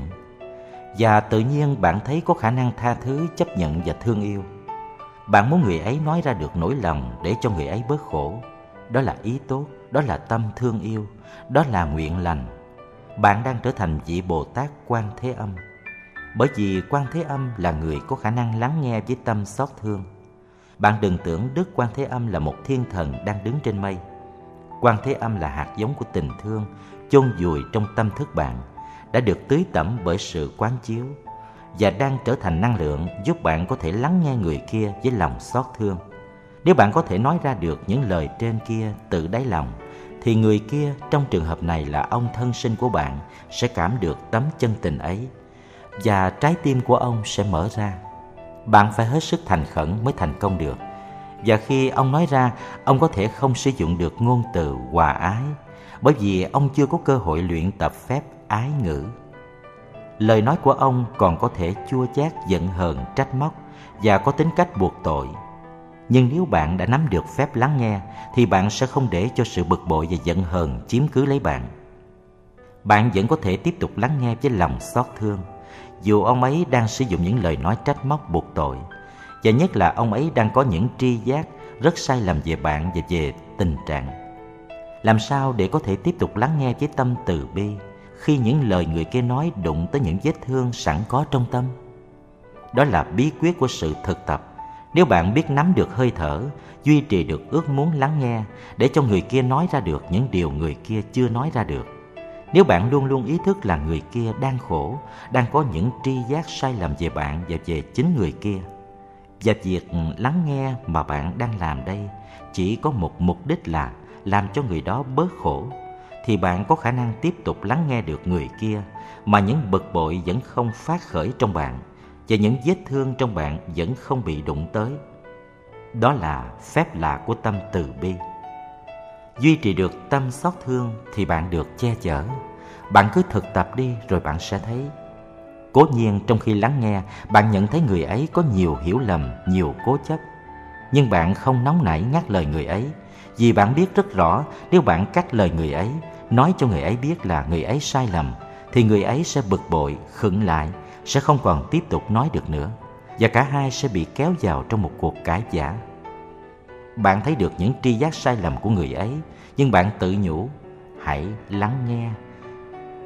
Mai mốt thế nào ta cũng có cơ hội cung cấp cho người ấy những dữ liệu về những gì đã thực sự xảy ra để người ấy có thể từ từ điều chỉnh nhận thức và tri giác của người ấy. Bây giờ đây công việc ta đang làm là chỉ lắng nghe thôi, lắng nghe với lòng xót thương. Bởi vì bạn biết rằng do những tri giác sai lầm như thế cho nên người kia mới tự làm khổ mình và làm khổ người mình thương. Duy trì được lòng xót thương ấy suốt trong buổi ngồi nghe là bạn thành công. Bạn thành công là bạn làm được như bồ tát lắng nghe nghĩa là bồ tát quan âm. Điều chỉnh nhận thức trong khi lắng nghe, bạn có thể tự bảo, tội nghiệp quá, tri giác sai lầm như thế, thảo nào mà lại không khổ và không làm người khác khổ? Và nếu bạn cần nói một câu gì đó trong khi lắng nghe để khuyến khích người kia nói tiếp, thì câu ấy có thể là, tội nghiệp bố quá, vậy mà con không biết. Hoặc, tội nghiệp mẹ quá, vậy mà con không biết. Tôi đã từng giúp rất nhiều người làm cha làm mẹ hòa giải với con. Trong khi họ lắng nghe, họ cũng nói tội nghiệp cho con tôi quá. Thế mà mẹ không biết. Và hàng ngàn những người làm cha làm mẹ đã nhờ phép lắng nghe mà hòa giải được với con. Được người khác lắng nghe như thế trong một giờ đồng hồ, mình có cảm tưởng nhẹ hẳn người, như vừa uống tới 10 thang thuốc bổ. Trong xã hội ta, đông cũng như tây, có quá nhiều gia đình trong đó không ai biết lắng nghe ai. Do đó sự truyền thông bị bế tắc, những hiểu lầm chồng chất và ai cũng khổ. Có người khi bị bế tắc phải đi tìm thầy trị liệu bệnh tâm thần. Bổn phận của những nhà trị liệu tâm thần là lắng nghe ta, nhưng không chắc khả năng và phẩm chất lắng nghe của những người ấy được bảo đảm. Nếu vị thầy trị liệu ấy có quá nhiều khổ đau trong tâm, nếu chính người ấy không truyền thông được với những thành viên khác trong gia đình, thì phẩm chất lắng nghe của người ấy còn kém. Và khi nói ta không cảm thấy được lắng nghe, được hiểu và ta không cảm thấy có thuyên giảm. Còn nếu bạn biết nắm lấy hơi thở, ôm lấy niềm đau, duy trì được lòng xót thương, thì khả năng lắng nghe của bạn sẽ lớn lắm và bạn có thể làm hay hơn những nhà trị liệu tâm thần. Mai kia, gặp những dịp an lành, hòa quản bạn sẽ tìm cách cung cấp những dữ liệu về sự thật đã xảy ra để giúp bố hoặc mẹ điều chỉnh những tri giác sai lầm của các vị ấy. Để quý vị ấy có thể đủ sức tiếp nhận và quán chiếu nếu bạn nóng nảy, muốn nói hết ra một lần, thì sợ người kia chịu không nổi. Bạn có thấy là năng lượng từ bi luôn luôn chuyên chở năng lượng kiên nhẫn hay không? Trái tim đã nở như một đóa hoa. Còn nếu trong khi lắng nghe mà bạn thấy được những sai lầm và những dụng về của bạn, thì bạn nên sử dụng những dữ kiện mà bạn mới tiếp nhận để điều chỉnh ngay những nhận thức sai lầm của bạn và xin lỗi bố hoặc mẹ ngay về những dụng về của mình. Tôi đã từng yểm trợ cho rất nhiều bậc làm cha làm mẹ để họ có thể xin lỗi con của họ về những nhận thức sai lầm và những dụng về của họ trong khi đối xử với con. Và chúng tôi cũng đã giúp được rất nhiều người trẻ hòa giải được với cha mẹ trong những khóa tu tập 7 ngày hoặc 21 ngày tổ chức tại làng Mai hay tại các nước khác, luôn luôn phép lạ của sự hòa giải được xảy ra vào gần cuối khóa. Những ngày đầu của khóa tu tập là để tập thở, tập đi, tập ôm ấp và nhận diện những nỗi khổ niềm đau của chính mình. Những ngày kế tiếp là để quán chiếu, thấy được niềm đau của người kia, tập hiểu, tập chấp nhận, tập nói và tập nghe. Vào ngày thứ sáu, mọi người được yêu cầu thực tập các phép lắng nghe và ái ngữ để đi đến hòa giải và phải làm cho được trước khi khóa tu tập kết thúc. Có không biết bao nhiêu cặp vợ chồng, cha con, mẹ con, anh em, bạn bè, vân vân đã thành công trong việc thực tập và điều này đem lại cho chúng tôi rất nhiều hạnh phúc. Tôi còn nhớ năm 2002 tại thành phố Oldenburg.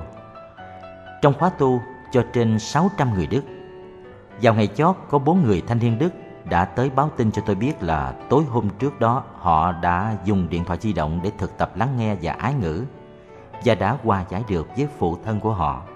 Tôi rất phục những chàng thanh niên ấy vẻ mặt họ rạng rỡ hạnh phúc của họ rất lớn. Trong những năm qua, họ đã không nói được với cha họ những lời nói thương yêu như hôm qua họ đã nói. Tại sao? Bạn sẽ hỏi. Tại vì hạt giống thương yêu trong họ đã được tưới tẩm và đâm qua kết trái sau 6 ngày thực tập. Trái tim của họ đã nở ra được như một bông hoa, cho nên họ đã có thể nói lên được dễ dàng những câu nói đầy ân tình và thương yêu như thế. Thực tập hòa giải được với người thân có mặt ngay trong khóa tu đã là một chuyện màu nhiệm rồi. Mà sử dụng điện thoại cầm tay để làm được thành công việc này với một người ở xa hàng trăm cây số, tôi nghĩ đó là một phép lạ đích thực. Vốn liếng lên đường dựng lại tình thâm đó là phần căn bản của giấc mơ chung. Người xưa gọi đó là tề gia. Tề gia là xây dựng một gia đình có hòa điệu có hạnh phúc mà nếu không có cái thấy chính xác, không có sự tỉnh thức, không có sự tu tập bản thân, tu thân thì không thành công được trong việc tề gia. Tu thân phải đi với tề gia. Cơ cấu gia đình vững chãi thì đất nước mới hùng mạnh, giúp cho đất nước hùng mạnh, đó là trị quốc. Đất nước có chân đứng vững vàng mới đóng góp được cho nền hòa bình an vui của thế giới. Quốc trị thì thiên hạ mới bình. Tu thân tề gia trị quốc và bình thiên hạ là như thế. Đó là giấc mơ của những người trẻ. Mang giấc mơ đó trong tim, thì dù anh đã trên 60 anh cũng còn là người trẻ. Dù chị đã trên 60 chị cũng còn là người trẻ. Tôi cũng còn là một người trẻ, vì chưa bao giờ tôi đánh mất giấc mơ, và ngày nào tôi cũng sống để thực hiện từ từ giấc mơ. Người bạn trẻ ơi nếu anh, nếu chị có khó khăn với các bậc cha mẹ, với anh chị em, thì anh hay chị phải cấp tốc sử dụng các phương pháp đã đề nghị trên để tái tập được truyền thông, khôi phục lại hạnh phúc. Bởi vì đó là vốn liếng để anh, để chị lên đường. Nếu gì buồn phiền và chán nản mà anh hoặc chị đi tìm sự quên lãng trong quán rượu, vũ trường hay mạng lưới internet, thì đất nước sẽ không có một tương lai, trái đất sẽ không có một tương lai tái lập được truyền thông. Các bậc cha mẹ có thể đang nghĩ rằng bổn phận của các vị là phải làm ra tiền để nuôi mình. Nhà người ta có xe hơi thì nhà mình cũng phải có xe hơi. Nhà người ta có tủ lạnh tivi thì nhà mình cũng phải có tủ lạnh tivi vân vân. Giữa những người làm cha mẹ và các bạn có thể đang có một cái hố chia cách rất lớn. Và các vị ấy có thể đang không biết rằng con trai hoặc con gái của các vị hiện đang sống trong một thế giới hoàn toàn khác biệt với thế giới của họ thế giới của internet, thế giới của buông thả, của đam mê, của hưởng thụ bất chấp ngày mai. Thế giới của sự phá hoại thân tâm bằng rượu chè, bằng ma túy, bằng sắc dục. Tội nghiệp cho các vị ấy. Nếu bạn đã lỡ xa vào thế giới ấy, thì tôi mong những dòng tâm huyết này có thể giúp bạn tỉnh dậy. Chúng ta phải dùng dãy để thoát ra khỏi cái thế giới nguy hiểm ấy ngay lập tức. Nhờ tình thương, nhờ ý thức trách nhiệm ta sẽ không nỡ nào chuyên chở tổ tiên và cha mẹ ta trong ta đi vào tuyệt lộ. Chung quanh ta bạo lực, tham nhũng, quyền uy, hư hỏng đang xảy ra, ngay trong giới những người lãnh đạo lãnh đạo tinh thần cũng như xã hội. Bạn cũng như tôi đã biết rằng, pháp luật không đủ sức để đối trị với tham nhũng, hủ quá và tàn ác. Chỉ có niềm tin, chỉ có chí nguyện, chỉ có sự tỉnh thức, chỉ có một giấc mơ lớn mới đủ sức tạo ra năng lượng đưa xã hội chúng ta vượt qua đến bờ an lành và hy vọng mà thôi. Tôi biết trái tim bạn còn nóng hổi, ý chí bạn còn nguyên vẹn.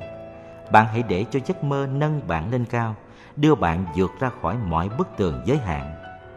Bạn sẽ có không gian thênh thang. Chúng ta đang còn có nhau, chúng ta chưa mất niềm tin nơi tổ tiên, nơi tiềm lực quê hương và dân tộc. Dựng lại tình thâm, ban phát hạnh phúc này người bạn trẻ, nếu anh lắng nghe được thành công như thế đối với cha hoặc với mẹ, thì chắc chắn cha hoặc mẹ sẽ lắng nghe được anh. Nếu chị lắng nghe được thành công như thế đối với cha hoặc với mẹ, thì chắc chắn cha hoặc mẹ sẽ lắng nghe được chị. Anh hay chị sẽ có cơ hội nói ra được tất cả những gì chất chứa trong lòng mà chưa bao giờ nói ra được. Và anh sẽ nói ra được rất dễ bởi vì anh đã biết sử dụng ái ngữ rồi anh hay chị có quyền và có bổn phận nói ra tất cả những gì sâu kín nhất trong lòng, kể cả những khổ đau, uất nghẹn hoặc mơ ước của mình.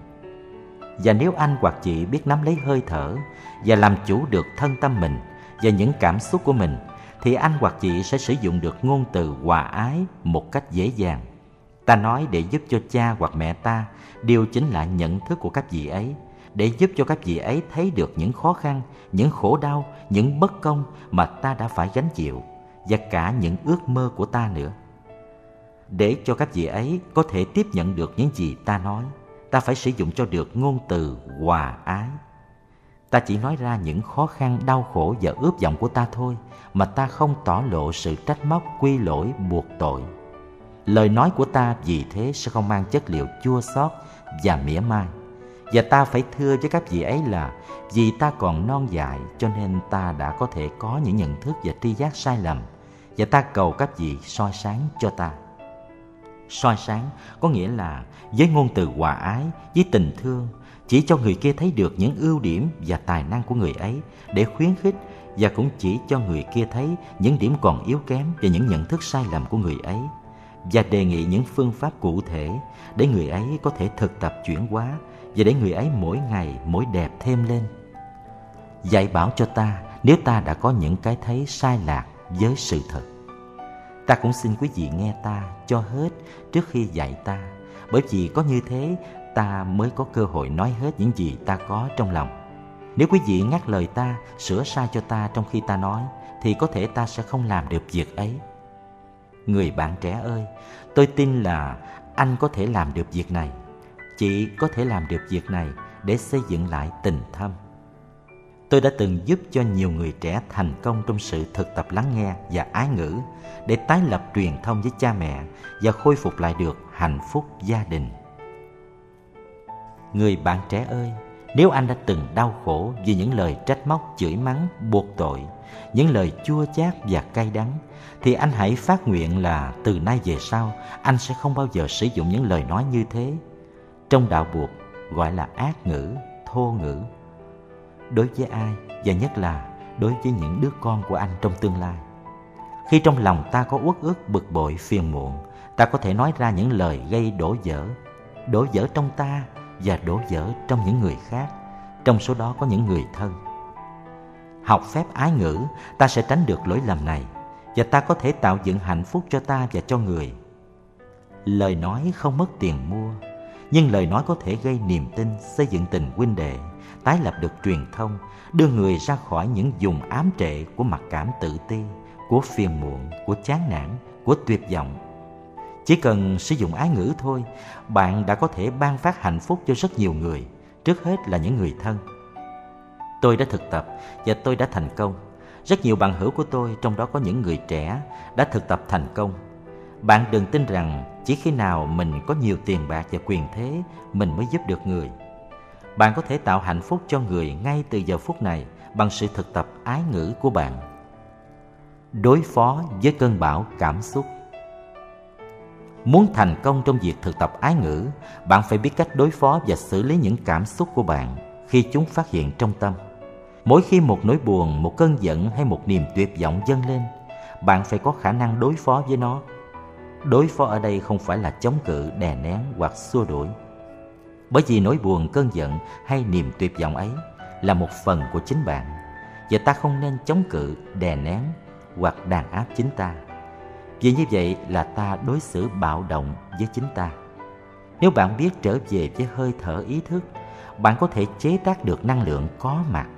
Và với năng lượng đó, bạn nhận diện và ôm ấp nỗi buồn, cơn giận hay niềm tuyệt vọng đó một cách ưu ái và hết lòng. Cũng giống như một bà mẹ đang ôm trong tay đứa hài nhi của chính mình khi em bé bị sốt với tất cả tình thương. Năng lượng ưu ái này sẽ làm cho cơn giận hay nỗi buồn dịu lại. Mỗi khi trời nổi cơn giông bão, bạn biết trở về nhà, đóng hết các cửa sổ và cửa ra vào để cho gió mưa đừng xâm nhập và gây tàn hại. Nếu điện bị cắt thì bạn thắp đèn nến hay đèn dầu. Nếu trời lạnh thì bạn đi đốt lò sưởi. Bạn tạo ra được một vùng an toàn bên trong cho bạn, trong khi cơn giông bão vẫn còn đang tiếp tục xảy ra. Một cảm xúc mãnh liệt cũng giống như một cơn bão tố có thể gây ra nhiều tai hại. Ta phải biết cách bảo vệ ta, phải tạo ra một không gian an toàn để ẩn náu trong thời gian cơn bão tố còn tồn tại. Ta không thể ngồi chờ và cầu mong cho cơn bão đi qua cho mau, trong khi ta hứng chịu tất cả những tàn hại cơn bão có thể gây ra cho thân tâm ta. Giữ cho thân tâm được bình an trong khi cơn bão tố đang xảy ra, đó là sự thực tập của ta. Có nhiều người đã thực tập và đã làm được như thế. Sau mỗi cơn bão tố, họ trở thành cứng cáp hơn, vững chãi hơn, quắc thước hơn và họ không còn sợ những cơn bão tố nữa. Họ không cầu cho trời yên bể lặng, họ chỉ thực tập cho chân cứng đá mềm. Mỗi khi một cơn sóng gió bắt đầu trỗi dậy, bạn hãy ngồi yên, giữ lưng cho thẳng, trở về với hơi thở, trở về với bản thân đóng hết các cửa sổ của giác quan. Có tất cả sáu cửa sổ giác quan, mắt, tai, mũi, lưỡi, thân và ý. Đừng nhìn, đừng nghe thêm nữa, đừng suy nghĩ mãi về cái mà bạn cho là nguồn gốc của nỗi khổ hay niềm đau của bạn. Một câu nói, một lá thư, một bài báo, một tin tức. bạn trở về với bạn, nắm lấy hơi thở, theo dõi hơi thở, bám chặt lấy hơi thở vào và hơi thở ra. Như người thủy thủ đang nắm chặt bánh lái của chiếc tàu đang bị các đợt sóng trên đại dương xô đẩy. Hơi thở ý thức là dây neo, là bánh lái, là dây cương. Bạn thở những hơi thở dài, hoàn toàn chú tâm vào hơi thở đang ra vào. Bạn có thể chú ý tới bụng dưới, thấy được bụng dưới đang xẹp xuống khi bạn thở ra và phồng lên khi bạn thở vào. Mang sự chú tâm xuống bụng dưới đừng để tâm lãng giảng trên đầu. Nghĩa là đừng còn suy nghĩ đừng còn tưởng tượng. Bạn chấm dứt hết mọi suy tư chỉ bám sát vào hơi thở mà thôi.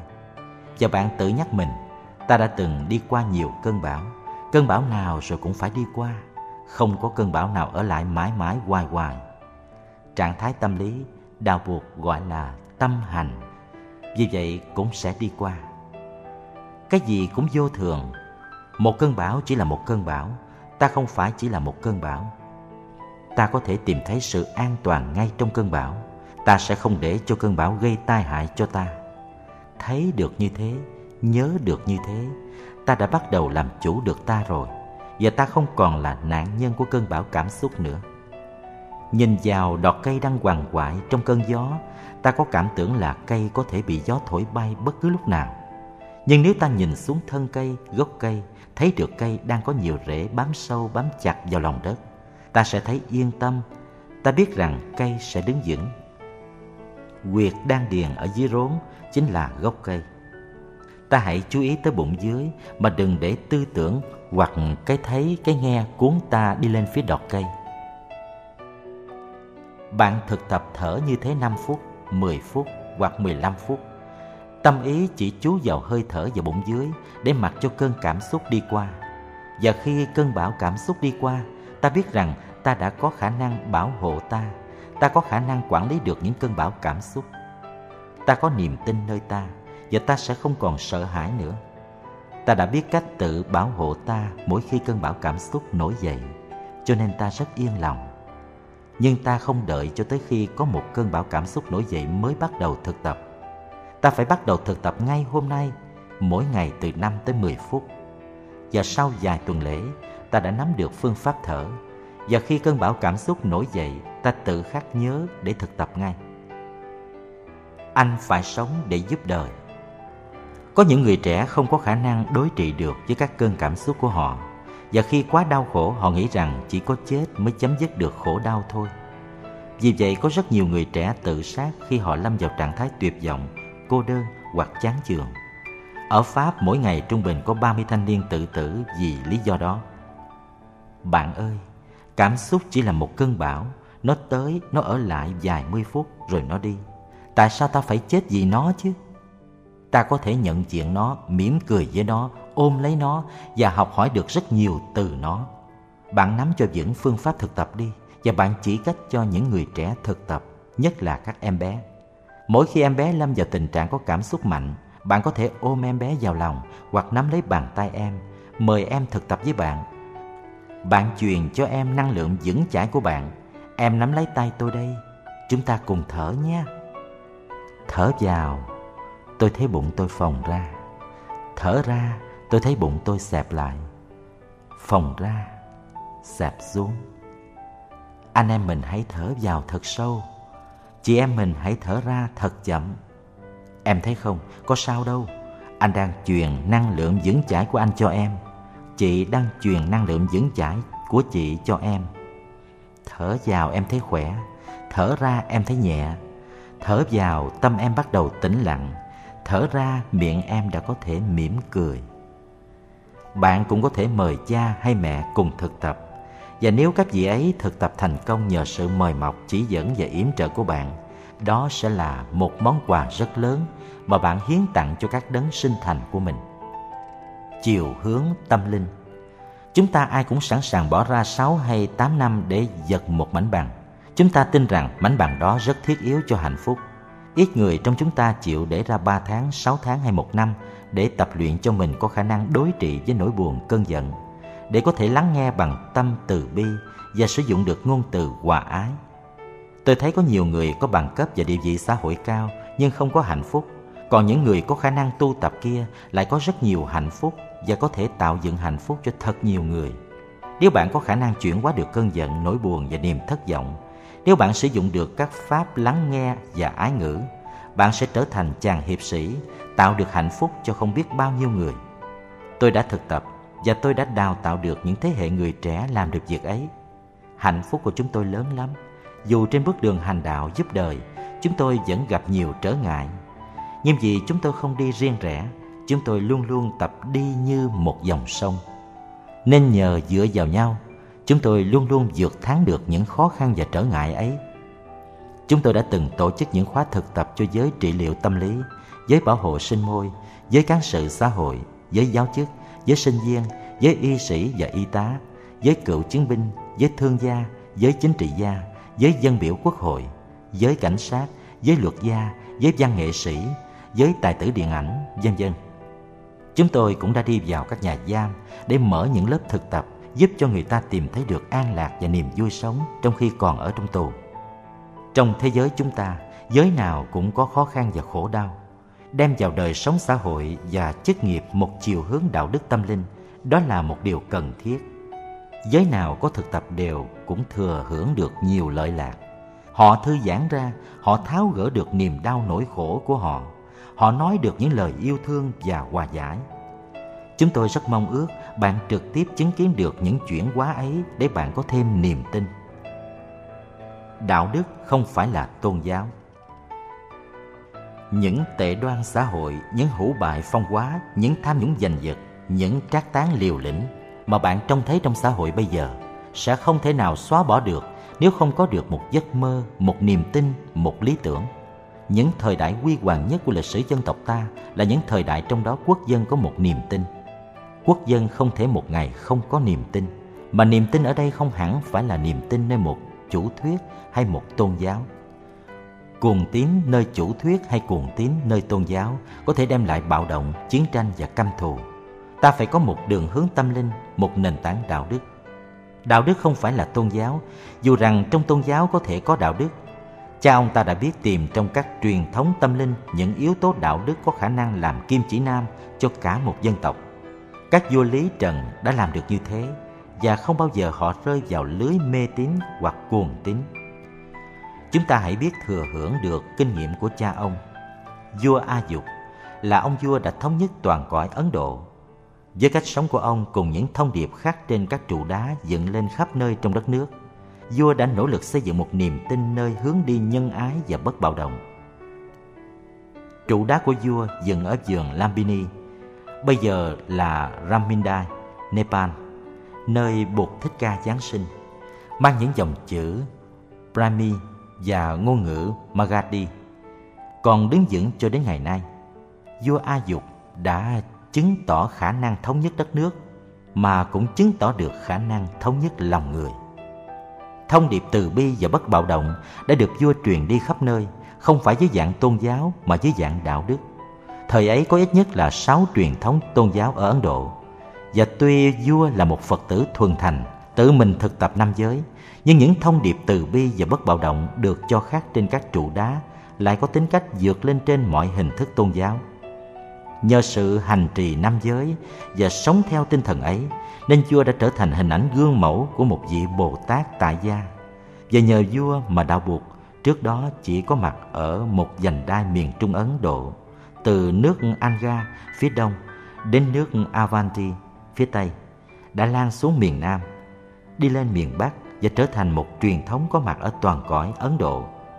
Vua còn yểm trợ sự thành lập những phái đoàn đem đạo buộc đi tới các quốc gia khác trên thế giới, tới các quốc gia Hy Lạp và Ai Cập. Con trai của vua Thái tử Mahinda đã nhận trách vụ đem đạo buộc xuống đảo Lanka, tức là Tích Lan ngày nay. Các vua Lý và Trần của chúng ta cũng đã từng hành xử theo nếp sống ấy từ vua Lý Thái Tổ đến vua Trần Nghệ Tông, vua nào cũng trì trai giữ giới, thực tập theo tinh thần từ bi, bất bạo động và cũng thống nhất được đất nước và nhân dân bằng con đường đạo lý. Có người nói từ bi quá thì mình sẽ yếu. Điều này hoàn toàn sai lạc. Sử gia Hoàng Xuân Hãn đã viết câu này trong sách Lý Thường Kiệt. Đời Lý có thể gọi là đời thuần từ nhất trong lịch sử nước ta. Đó chính là ảnh hưởng của đạo Phật. Thuần từ không có nghĩa là yếu kém. Thuần từ đưa đến sự thống nhất lòng người, đưa đến đoàn kết dân tộc. Võ công đời lý rất hiển hách. Các cuộc bình chiêm và phạt tống sở dĩ luôn luôn thành công là tại nhờ lòng người thống nhất, biết trọng đạo đức, biết tin yêu nhau. Đời trần cũng hùng mạnh như đời lý. Không những rạng rỡ về phía võ công mà còn về phía văn học các vua trần đều có thực tập năm giới, lại có cả một ông vua nhường ngôi cho con để đi xuất gia, đó là vua trần nhân tông. Đã xuất gia rồi mà vua pháp hiệu là trúc lâm đại sĩ, vẫn tiếp tục phục vụ cho đất nước về phương diện đạo đức như thường. Nhà chí sĩ phan chu trinh đã nói, nay bà con ta thử xét, đời trần tại sao dân tộc ta hùng dũng như vậy? Quân nguyên thắng cả á và âu, nuốt trọn trung hoa, mà qua đến nước ta thì bại tẩu nào bị cướp giáo ở chương dương độ, nào bị bắt trói ở bạch đằng. Như vậy chẳng phải nhờ đạo phật ở ta thời đó rất thịnh ư? Đạo buộc rất thịnh ở đời lý, đời trần. Nhưng đạo buộc không chủ trương độc tôn. Đạo buộc luôn luôn mở rộng để ôm lấy các truyền thống khác như khổng giáo và lão giáo. Thái độ cởi mở và bao dung ấy đã chinh phục được lòng người, đã đưa tới sự đồng tâm đồng chí của cả một dân tộc một nền văn hóa hòa bình Năm 1997, tôi có dịp ngồi xuống với một số các vị đã từng được giải Nobel Hòa Bình, có gần 20 vị, và giúp vào việc soạn thảo bản tuyên ngôn 2000, mà nội dung là một nếp sống có khả năng đưa tới một nền văn hóa hòa bình và bất bạo động. Chúng tôi đã đề nghị với Tổ chức Liên Hiệp Quốc về việc ban hành một quyết nghị về một thập niên dành cho việc tu tập và hoạt động cho một nền văn hóa hòa bình và bất bạo động, nhằm phục vụ cho tất cả trẻ em trên thế giới. Đề nghị ấy đã được Đại hội đồng Liên Hiệp Quốc chấp thuận qua nghị quyết số A-RES 53125. Trong nghị quyết này, Đại hội đồng Liên Hợp Quốc đã tuyên bố năm 2000 là năm quốc tế của sự tu tập hòa bình và lấy thập niên 2001 đến 2010 là thập niên quốc tế xiển dương việc tu tập bất bạo động và hòa bình để làm lợi lạc cho tất cả trẻ em trên thế giới.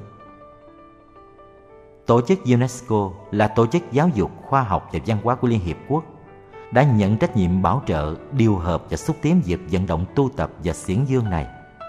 UNESCO đã phổ biến tuyên ngôn 2000 bằng nhiều thứ tiếng trên thế giới. Chúng ta đã đông đến hơn 75 triệu. Nội dung của tuyên ngôn 2000 là 6 điểm để học hỏi và tu tập. Nội dung 6 điểm cũng tương tự như nội dung 5 phép thực tập chánh niệm, ngũ giới, nhưng được trình bày bằng thứ ngôn ngữ không tôn giáo, đơn giản và vắn tắt hơn để đại đa số dân chúng trên thế giới thuộc nhiều truyền thống tâm linh khác nhau có thể đọc, hiểu và chấp nhận một cách dễ dàng. Mọi công dân của thế giới đều được khuyến khích đọc bản tuyên ngôn này và tìm cách áp dụng vào đời sống hàng ngày trong phạm vi cá nhân, gia đình và xã hội, rồi quảng bá giáo dục và yểm trợ cho nếp sống tỉnh thức theo tinh thần tuyên ngôn ấy. Tổ chức UNESCO cũng muốn mỗi người trong chúng ta sau khi đọc và chấp nhận đường hướng tu tập này thì ký tên vào bản tuyên ngôn và gửi về trụ sở UNESCO ở Paris. Năm 1999, tổ chức UNESCO mong rằng tới ngày 30 tháng 6 năm 2000 thì có được ít nhất là vài chục triệu chữ ký để trình lên Đại hội đồng Liên Hiệp Quốc về thiên kỷ mới sẽ được họp tại New York vào giữa tháng 9 năm 2000. Ước vọng đó của UNESCO đã được thành tựu Hôm nay, trong khi tôi viết những dòng này thì UNESCO đã thu thập được 75 triệu 267.949 chữ ký. Trong đó có chữ ký của nhiều vị nguyên thủ các nước trên thế giới, kể cả chữ ký của Thủ tướng Phan Văn Khải. Năm 1999, Văn phòng đại diện UNESCO tại Hà Nội cũng đã cộng tác với Hội Liên hiệp Phụ nữ Việt Nam xuất bản cuốn sổ tay năm 2000 với tựa đề Hòa bình trong tay chúng ta. Trong đó có in tuyên ngôn 2000 và có lời thông báo về năm quốc tế của sự tu tập hòa bình. Tiếc thay sách này chỉ in được có 3.000 cuốn và phổ biến rất giới hạn. Nếu bạn muốn có văn bản Manifesto 2000, bạn có thể lấy từ mạng lưới địa chỉ www.unesco.org/manifesto2000. Bạn có thể kéo văn bản xuống và chọn ngôn ngữ nào cũng được bạn có thể ký ngay sau đó và lập tức bạn sẽ có văn bản chứng nhận là bạn đã ký vào Manifesto. Còn nếu bạn muốn gửi qua bưu điện thì địa chỉ là Manifesto 2000, bưu chính UNESCO, BP3 91167 Longimore Cides 9 France. Nhưng quan trọng nhất không phải là chữ ký. Quan trọng nhất là bạn có thì giờ học hỏi và áp dụng manifesto vào đời sống cá nhân, gia đình và xã hội của bạn. Tuyên ngôn 2000 Để đi tới một nền văn hóa hòa bình và bất bạo động, năm 2000 phải là một sự bắt đầu mới của tất cả chúng ta. Cùng nhau chúng ta có thể chuyển hóa tình trạng tranh chấp và bạo động hiện thời thành một nền văn hóa hòa bình và bất bạo động. Điều này đòi hỏi sự góp phần của tất cả mọi người – Công trình thực tập này sẽ hiến tặng cho người trẻ và những thế hệ tương lai những giá trị mới có thể tạo dựng được một thế giới, trong đó nhân phẩm và hòa điệu được tôn trọng. Một thế giới có công bình, có tình liên đới, tự do và thịnh vượng. Nền văn hóa hòa bình và bất bạo động này sẽ cho phép ta phát triển kinh tế mà không làm hại đến sinh môi và làm điều kiện cho sự phát triển toàn diện của mỗi con người nhận thức được phần trách nhiệm của tôi đối với tương lai nhân loại, nhất là đối với trẻ em hôm nay và những thế hệ tương lai. Tôi xin cam kết áp dụng những điều sau đây trong đời sống hàng ngày của tôi, của gia đình tôi, chức nghiệp tôi, đoàn thể tôi, đất nước tôi và địa phương tôi. Một, Xin tôn trọng sự sống với mọi hình thức. Nguyện tôn trọng sự sống và nhân phẩm của mỗi con người. Nguyện không kỳ thị ai và không làm tổn hại đến mạng sống của ai. Hai xin khước từ bạo động nguyện thực tập một cách tích cực đường lối bất bạo động nguyện khước từ bạo động với bất cứ hình thức nào bạo động thân thể đánh giết đầy ải tra tấn bạo động dâm dục bạo động tâm lý bạo động kinh tế bạo động xã hội và nhất là bạo động đối với những kẻ nghèo khổ thiếu thốn và những kẻ không có phương tiện tự vệ như trẻ em thiếu niên 3. Xin mở rộng lòng từ ái Nguyện chia sẻ thì giờ và tài chính của tôi với kẻ thiếu thốn. Nguyện mở rộng tâm từ ái, bố thí để chấm dứt tình trạng bất công xã hội, tình trạng áp bức chính trị và kinh tế và để cho mọi người một cơ hội đồng đều để đi học và kinh doanh. 4. Xin lắng nghe để hiểu. Nguyện bảo vệ quyền tự do ngôn luận và quyền đa diện văn hóa bằng cách chú tâm thực tập lắng nghe và đối thoại chống lại sự cuồng tín, giọng ngữ và ý hướng loại bỏ kẻ khác. 5. Xin bảo hộ trái đất, nguyện học cách tiêu thụ, mua sắm với tinh thần trách nhiệm và phát triển công nghiệp theo đường hướng bảo vệ sự sống với mọi hình thức để bảo tồn sự quân bình của những nguồn tư liệu thiên nhiên trong hoàng vũ. 6. Xin làm sống dậy tình liên đới, nguyện đóng góp xây dựng và phát triển tăng thân hoặc cộng đồng với sự tham dự đầy đủ của giới phụ nữ và tôn trọng những nguyên tắc dân chủ để cùng nhau sáng tạo ra những hình thái tương trợ và liên đới mới.